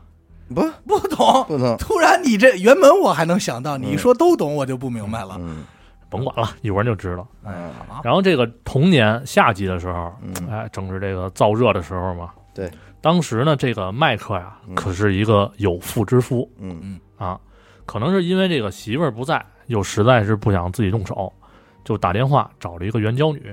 啊，哎，这没过多久呢，门铃儿就响了，一开门不是别人嗯，正是这个达利亚。大力啊，啊，哎，俩人啊也是没工没工夫说别的，就先走一套大活儿再说。 嘿， 我哎，跟你说，许望听挺熟啊都，啊是黑话，咱也听不懂 我这什么个，哎，什么叫大伙儿？我也没明白啊呢。但是依稀觉得应该是不健康的那事些不好的事不儿。搭理你们俩。嗯， 完事儿之后呢，这麦克是越看这个达利亚越喜欢，嗯哎，年龄又小嗯，身材又好，想抱月哎，又是个这个埃币混血，啊，IB 哎混血，埃及跟秘鲁，哎哎呦，呦，就这个我都没有想到，这个两个国家的混血，这俩 地儿混太偏能这俩地儿混的的有点远吧？不容易，嗯不近吧？不去绝对不进。是吧？嗯，这我想怎么兜他都不进这一圈儿。很快啊，这两个人就确定了这个恋爱的关系嗯，啊。麦克是婚外恋，啊，哎，这么一关系。搞了一破鞋，对，零九年一月份的时候呢，这麦克和自己之前那个原配就离婚了。啊哦，五天之后，就和这个达利亚领证，把这小日子就给续上了。也是够着急的。结婚登记挺好，嗯婚后的这个达利亚呀，也是就是懒了，不怎么上班了，嗯，副业那边就算是退役嘛。 那肯定，那是废吧话，应该不好意思再干了吧？啊这他要还能再干副业，他爷们儿心也太宽了。除非是真的热爱这份行业。那肯定不是啊。嗯反正为了保持身材，平时基本上就是晒太阳、健身，别的事儿其他的都都不干了。那这嗯达利亚应啊该挺黑的吧？呃，肤色不不浅啊，不浅嗯，那就符合人家审美嘛。，对，嗯，对，那换句话说，这 Michael 应该也还挺行啊，那肯定的呀。能养得起他。他自己这边反正是什么呀？呃，钱肯定够，嗯，哎啊，俩支完全支持俩人开销嗯，啊，并且呢，就是这这个达利亚爱干嘛干嘛，我也不管，给你钱花你就花呵，挺惯着，因为觉得自己找到真爱了。啊，哦，哎，但是呢，这个好景不长，就在两个人啊这个蜜月刚过的时候，嗯，这麻烦就来了。哦，零九年三月份的一天晚上，这两口子正在家里，呃，休息，呃，啊休休息息休休息，息。突然就响起这个急促的敲门声，嗯，哎，这给这俩人吓一跳。哦哦，麦克这就赶紧啊穿衣服开门。嗯，那开门一看呢，发现门口站了几个警察。嗯警察说说他们啊接到了这个匿名举报嗯，嗯，啊，说麦克在家里边藏毒了，还嚯，有这癖哈，哎，说要搜查一下房间。嗯，那经过一阵这个翻腾啊，嗯，这警察从迈克家里边没搜着任何东西。哎，这迈克呢就就感觉很无奈，嗯嗯，但是呢这边还得跟警察客气，嗯就问警察说这次怎么这么严重啊？嗯，啊，是赶上严打了哟！就是，哎，要之这前么说，之前你们来可不搜啊！哦，哎，老玩家。对，老玩家，不过其实这事儿好像在美国挺正常的，是吧？嗯，是反正有过前科的肯定会搜。黄标嘛，啊什么叫对黄黄标？标，其实从刚才麦克这点话来说啊，就知道他是有故事的人。嗯那肯定啊那什么事儿呢？是这样，年轻时候的这个麦克呀、嗯，算是比较混的那种啊，就是打架斗殴、吸毒贩毒、进局嗯子都是常事儿。零一年的时候，这个麦克和其他几个人合伙开了个金融公司，哎啊主营项目呢也是没别的，就是诈骗啊嗯啊对。结果啊这听着，咱们这一摁吧，就感觉应该理所应当， 小事儿，谴责他谴责他，呸，真坏。讨厌嗯，结果啊，这个不到一年，这公司就让警方给端了。啊，太好啦，太好啦，应该的 啊嗯。主播说脏话，这怎么？然后蹲了两年之后，两年终于得到了这个假释， 哦，嗯但是呢，条件就是每个月要给之前的那些受害者支付一定的赔偿金，嗯，并且要接受这个警察随时上门检查。那肯定，然后零七年的时候啊，这个麦克又开了一家公司，嗯，啊，这是想挣钱嘛，对吧？这回是准备干些没有勾，当这次啊，痛改前非，哦，干起了这个正经的买卖。嗯，其实要说这正经买卖挣的也不少，赔偿金一分没少给人家。嗯，哎，自己的生活呢，反正就是越来越富裕。他们创个业怎么那么容易？啊哎，他人们咱问问，可能，嗯，但是我估计啊，人家肯定是用这句话安慰自己的。创业很辛苦， 但是灵魂是 自由的没，错儿，胡闹。什么呀都。嗯，然后这个零七年七月的时候，嗯迈克尔和自己之前那个第一个媳妇儿结婚了。嗯那这第一段婚姻啊，其实俩人在生活中没有什么矛盾嗯啊，就正常过日子。嗯但是最终呢，就是还是被这个达利亚给终结了嘛。嗯然后再之后就是刚才前面说的那些，嗯咱们就回到这个警察上门这点儿，嗯啊，警察搜查完了之后，这迈克尔就嘖郁闷嘛，对吧？嗯你说哪儿说理去？嗯，好面儿的就让人给举报了，也是痛改前非那个余温，对，哎。然后边儿上的这个达利亚呢，很快就察觉到迈克尔的这个情绪变变变化，嗯就跟他说说，哎，要不咱啊这两天抽公馆出去转悠转悠。啊，旅散旅散游心，，对，嗯，别想这些事儿了。嗯，那迈克尔觉得也有道理，对吧还？是啊媳妇儿疼我，哎，真爱嘛，俩人就开始收拾这个行囊，出发进行这个短途旅行，不能跑远喽，嗯啊监视着呢嘛。等这俩人把车子开到了这个订好了酒店的时候，嗯，一堆警察又到了，有到了，已经在那儿等着他了。啊嘿，一定有人出卖他。有人出卖了，这刚才我用听过我的故事，大家很有经验。 就是，这警察啊跟麦克说说说他们又接到举报了，嗯说车上藏可能藏着毒品，嗯那你就甭废话了，对吧？搜车呗，嗯搜那呗嘁哩咔嚓一顿翻腾，结果呢还是什么都没找着。嗯人痛改前非了嘛？哎，那这回呢，其实麦克就觉得越来越不对劲儿了，嗯连着被两次举报，嗯，对吧？那是不是被谁有给仇盯上家了？呀，对啊，肯定是难道你说他自己琢磨，难道是哎蘑菇外牛蘑菇，绝对的，八群又给举报了啊嘛，？连着两次嘛。嗯嗯然后反正这次搜查之后啊，就是挺意外的，嗯平静了一阵儿。嗯，哎，但是呢，几个礼拜之后，这事儿又来了。又来了，哎，这两口子啊，有一天在外头吃饭，吃完了回停车场的时候，哦，又一帮警察在这车边上等着他们呢。嗯还来？哎，这迈克就心说了，说上回你没搜着，那你这回你就搜吧。嗯啊，就揣着手搁那儿往边上一看，一看心里就还是犯嘀咕，嗯说这回又是谁他妈整我呀，对不对？？嗯乔歪脖子，然后眼瞅着警察从后备箱拿出一小烟盒，哦，警察就举着这烟盒就问迈克，说说吧，你说这是什么玩意儿？嗯迈克也是懵了，就没见过这盒儿啊，嗯他说这应该是烟吧。之后警察打开了烟盒，从里边儿蹬出了一小包白面儿，哟哎，呦，还真有啊！然后就问说那这是什么呀？你说说。不装孙子了吧？哎，不是这迈克尔还是就懵了，嗯，跟警察特别正经的说啊，嗯说这真不是我的 真不知道。说这真是蒸馒头用 的，嗯烟起子，啊起子、苏打粉，嗯说这都多少年没碰过这东西了，对吧？嗯肯定是有人要陷害我嗯，啊，估计是当年骗的那些人，嗯现在哎报复我来了。报复他，其实这些话呀，嗯要搁你们俩，你觉得能信吗？这不信啊？肯定狡不信。辩嘛？嗯，就是但你是你先说警察信了，哎，啊？对为什么呀？不是因为你说你逮所有人，嗯，甭管是好的坏的，没有上来就是我干的就，是我没有吧？上来都不是我，啊不是认错我，人了。冤吗？对，嗯不全都反常的，对吧？对啊，但是呢，警方这边啊，觉得这事儿没那么简单。嗯啊，虽然不知道这小包白面儿是不是迈克尔的，嗯，但是这一而再再而三的被举报，嗯肯定是有蹊跷。那肯定。那嗯是他们就选择相信了迈克尔，嗯把迈克尔给放走了。嗯哎，之后的几个月里啊，这些迈克尔算是过了一段这个消停日子。嗯，但是这段时间呢，他这媳妇儿达利亚可没消停住。怎么了？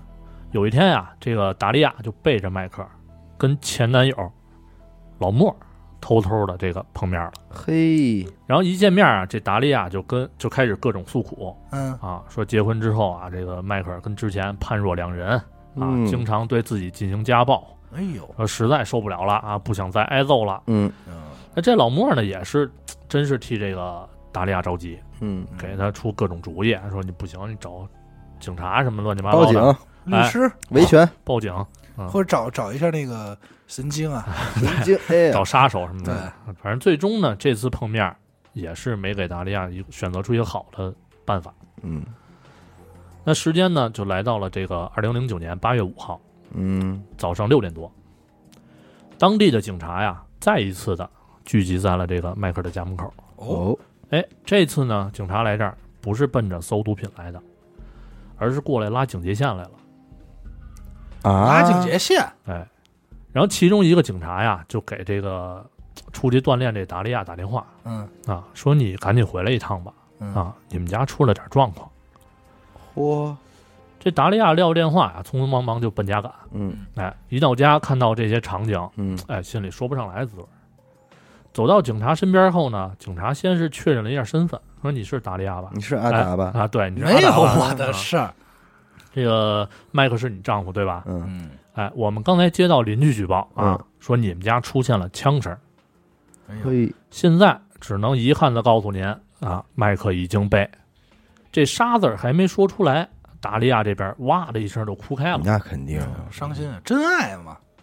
达利亚这儿边哭边求警察说能不能再看迈克尔一眼，就看他最后一眼。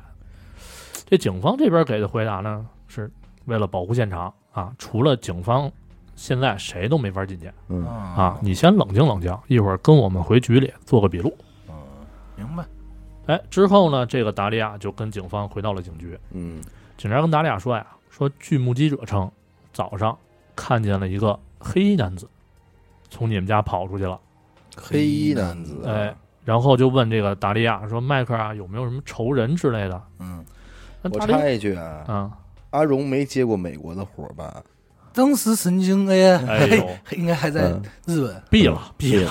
啊，已经差点年份啊！对对对对对，达利亚呢是一脸茫然嗯啊，就看着警察说：“没有啊，嗯啊，没听说他有什么仇人啊。嗯”那这时候问话的这个警察突然就换了一种语气，嗯，嗯，说：“说你真的不知道谁杀的迈克吗？怎么讲？难道嗯你不想杀他吗啊？怎么还有这种事儿？”哎，达利亚也是这反应啊，就被被这几个问题给问住了。嗯当他张嘴不知道要说什么的时候啊，文化这警察打开了这个审讯室的门，嗯冲着门外喊了一句：“你进来。哟，”随后从门外走进了一个黑人男子，哎，小黑啊，哦，叫小伟，怎么还有主联邦的事 儿？兄弟不一都是连着。啊没有这三个故事一点关系没有啊，啊！这小黑啊，双手戴着手铐，嗯，哎，低着头站在一边儿。甩甩哒哒，哎，之前呢， 问话那警察就指着小黑跟达利亚说：“说嗯看见没有，杀死迈克的这个凶手嗯已经被我们抓住了。嗯啊小名叫 Black，啊，布莱克，你不认识他吗嗯，嗯，？”达利亚这边就不愣脑袋。不不啊认识。嗯问话的警察说：“行，哎，既然你说你不认识他，那我也没工夫跟你闹了啊，啊我只能跟你说，游戏结束了，大力亚，你哟不认识这个人是吧？那你 Game 哦再看看这个， over 你认识不认识？”然后随手呀就指向了这门口，嗯达利亚也是顺势看了过去，然后发出了这个美国人仅有的感叹词 哦耶，：“操，不是这 个，不是那个 吗？呃不 是，应该不是，应该是 Oh fuck me，Oh 哎呦我是什么？Oh my 是啊 god！不说吗？我的妈呀！Oh my god！、嗯我还真是啊，嗯那门口的这个人是谁呢？嗯这人不是老莫啊，也不是其他的凶手，而是早上刚被枪杀的麦克。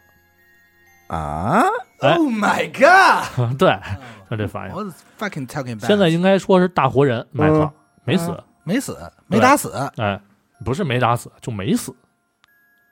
就没死。嗯，你往后听就知道了。嗯嗯达利亚看见麦克之后啊，就开始招呼这个麦克，说：“快过来，宝贝儿，怎么着的啊？”但是呢，这这这职业风范要出嗯， 我也来，怎么觉 得是，不会是风俗女进子进入这是工作状态了，行业用语。嗯，然后，但是呢，这个麦克始终就是站在门口，啊嗯呃也是不愣着脑袋，说嗯你不甭去去啊，甭去，我不过去，我过不去啊，啊 我过不去的还行，我全知道了哦啊，我都知道了。我都知道了。哎呦，反正最后这无论这个达利亚是怎么哀求啊，这麦克就是不为所动嗯啊嗯，就是不接近。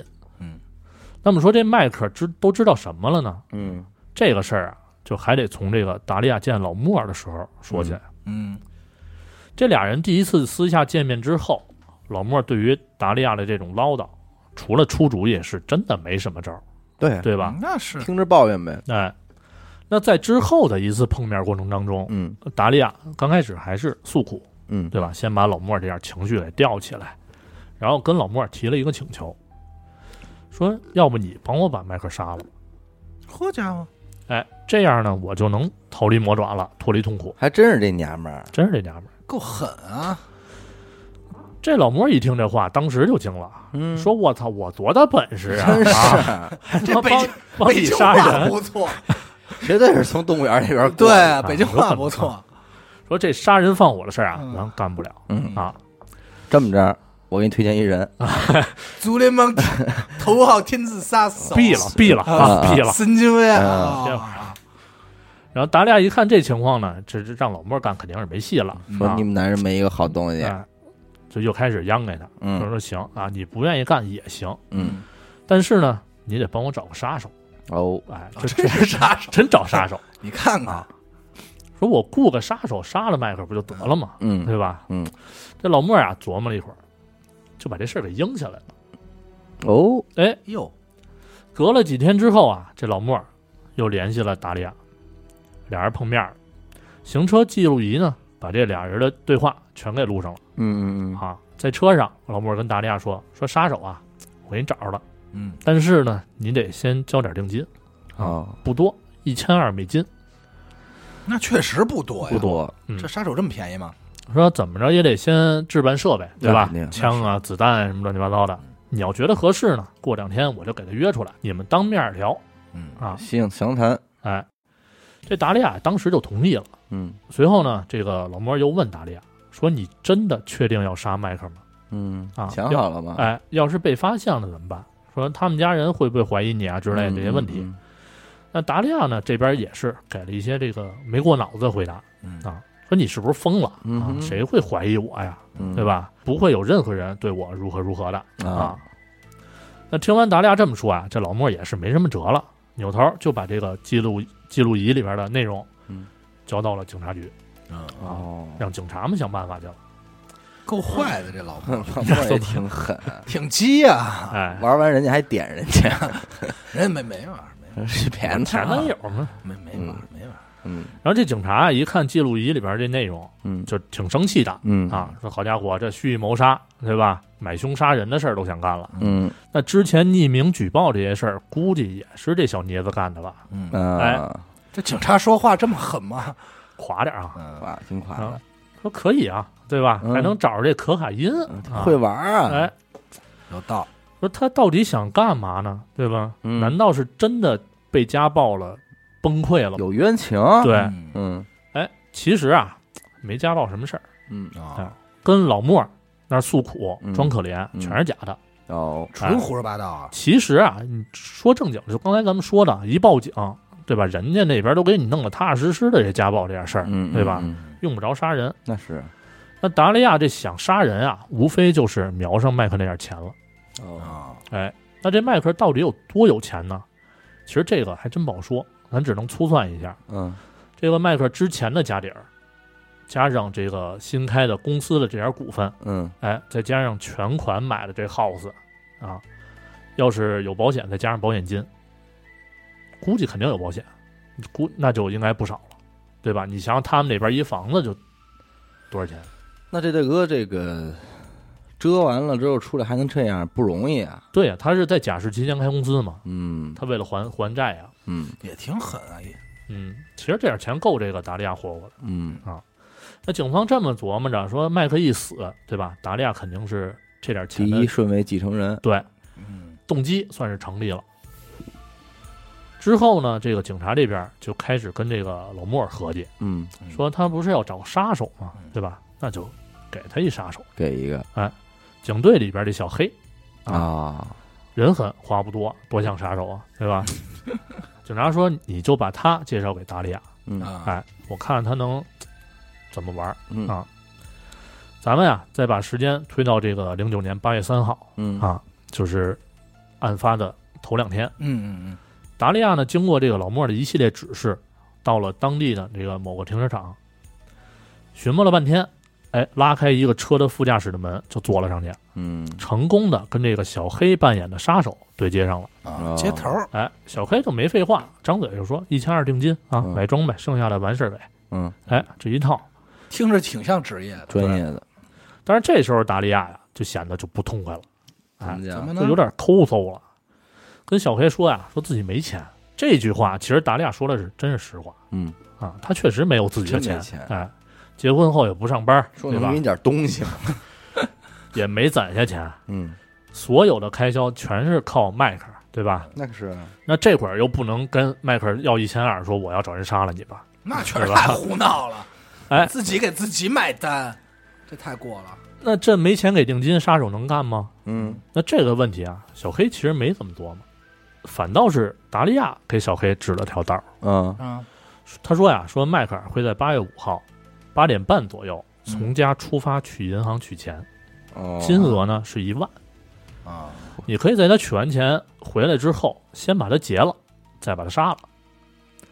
这哎狠啊，这人羊毛出在羊身身上哎，这挺孙子的啊，这个真狠，但是啊，他还替考小黑考虑了一下，嗯嗯说我不知道这个公共场合是不是有点难办。嗯呵，他还知道这个呢，哎，这小黑呢也是假装思索了一下，说：“嗯，确实有点难，对吧？人能杀，钱能拿，不就是不好跑。嗯那是说这样，你先给我一把你们家的门钥匙。嗯如果说公共场合不行的话，我就去家里边。嗯，五号那天呢，你就别在家待着了，就得嗯了，别的你就甭管。哎，这话说完之后，在达利亚下车之前，小黑问了他最后一个问题，说：“你是不是真的要杀死你丈夫麦克？”啊，有水儿啊，哎有水儿这达利亚也是铁了心了，说我确定嗯啊，百分之五千的肯定，踏踏实实的吧，哎，不会变了。就这么着，达利亚和小黑的这次成功接头也是被全程记录下来了。哎，紧接着就到了八月五号，嗯达利亚呢赶个早，不到六点就出门跑步去了，也太着急啊了。着急。真是兴奋的一天，嗯人家说了嘛，是这一天你别在家嘛，恨不得十二点就出门赶了。紧不在家撂了，待着。嗯，警方呢在确认达利亚不在周围之后，嗯再一次的敲响了迈克尔家的门。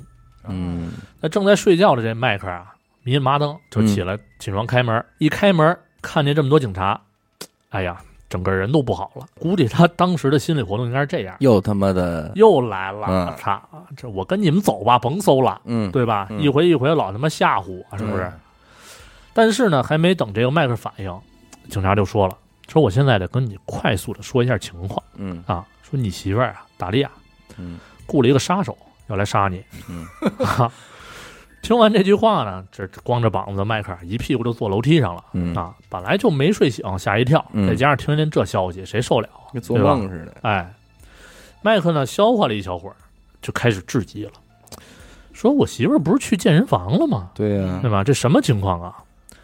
警察这边呢，其实也是没工夫给他解释那么多嗯啊，说我们知道达利亚在哪儿啊，全程跟踪的，嗯，所有的事儿，你到了警局就你都就明白全了。明白了，嗯哎，嗯到了警局，在看过了这个所有的录音录像之后，嗯这迈克尔真是灰了嗯啊！他怎么也想不到这达利亚能干出这种事儿。那是嗯随后呢，二人再次相见，就是刚刚说的审讯室那点儿了。嗯那举报迈克的人肯定不用多说了，对吧？就是达利亚没跑了。嗯他之所以这么做，就是因为他知道，如果说迈克尔在处于假释期的，迈克尔再犯罪的话，就会面临二十年的监狱生活。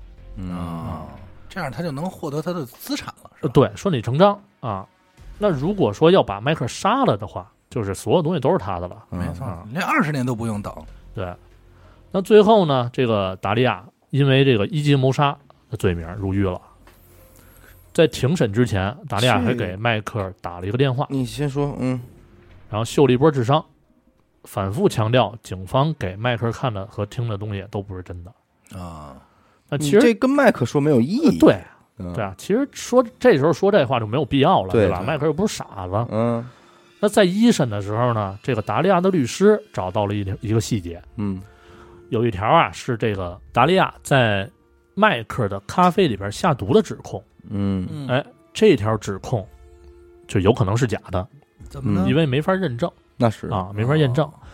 那因此呢，这个律师就借着这一点给达利亚申请了假释。嗯那假释期呢，这个达利亚是真没闲着，嗯赶紧就找了个男朋友，在二零一六年的时候生了个孩子。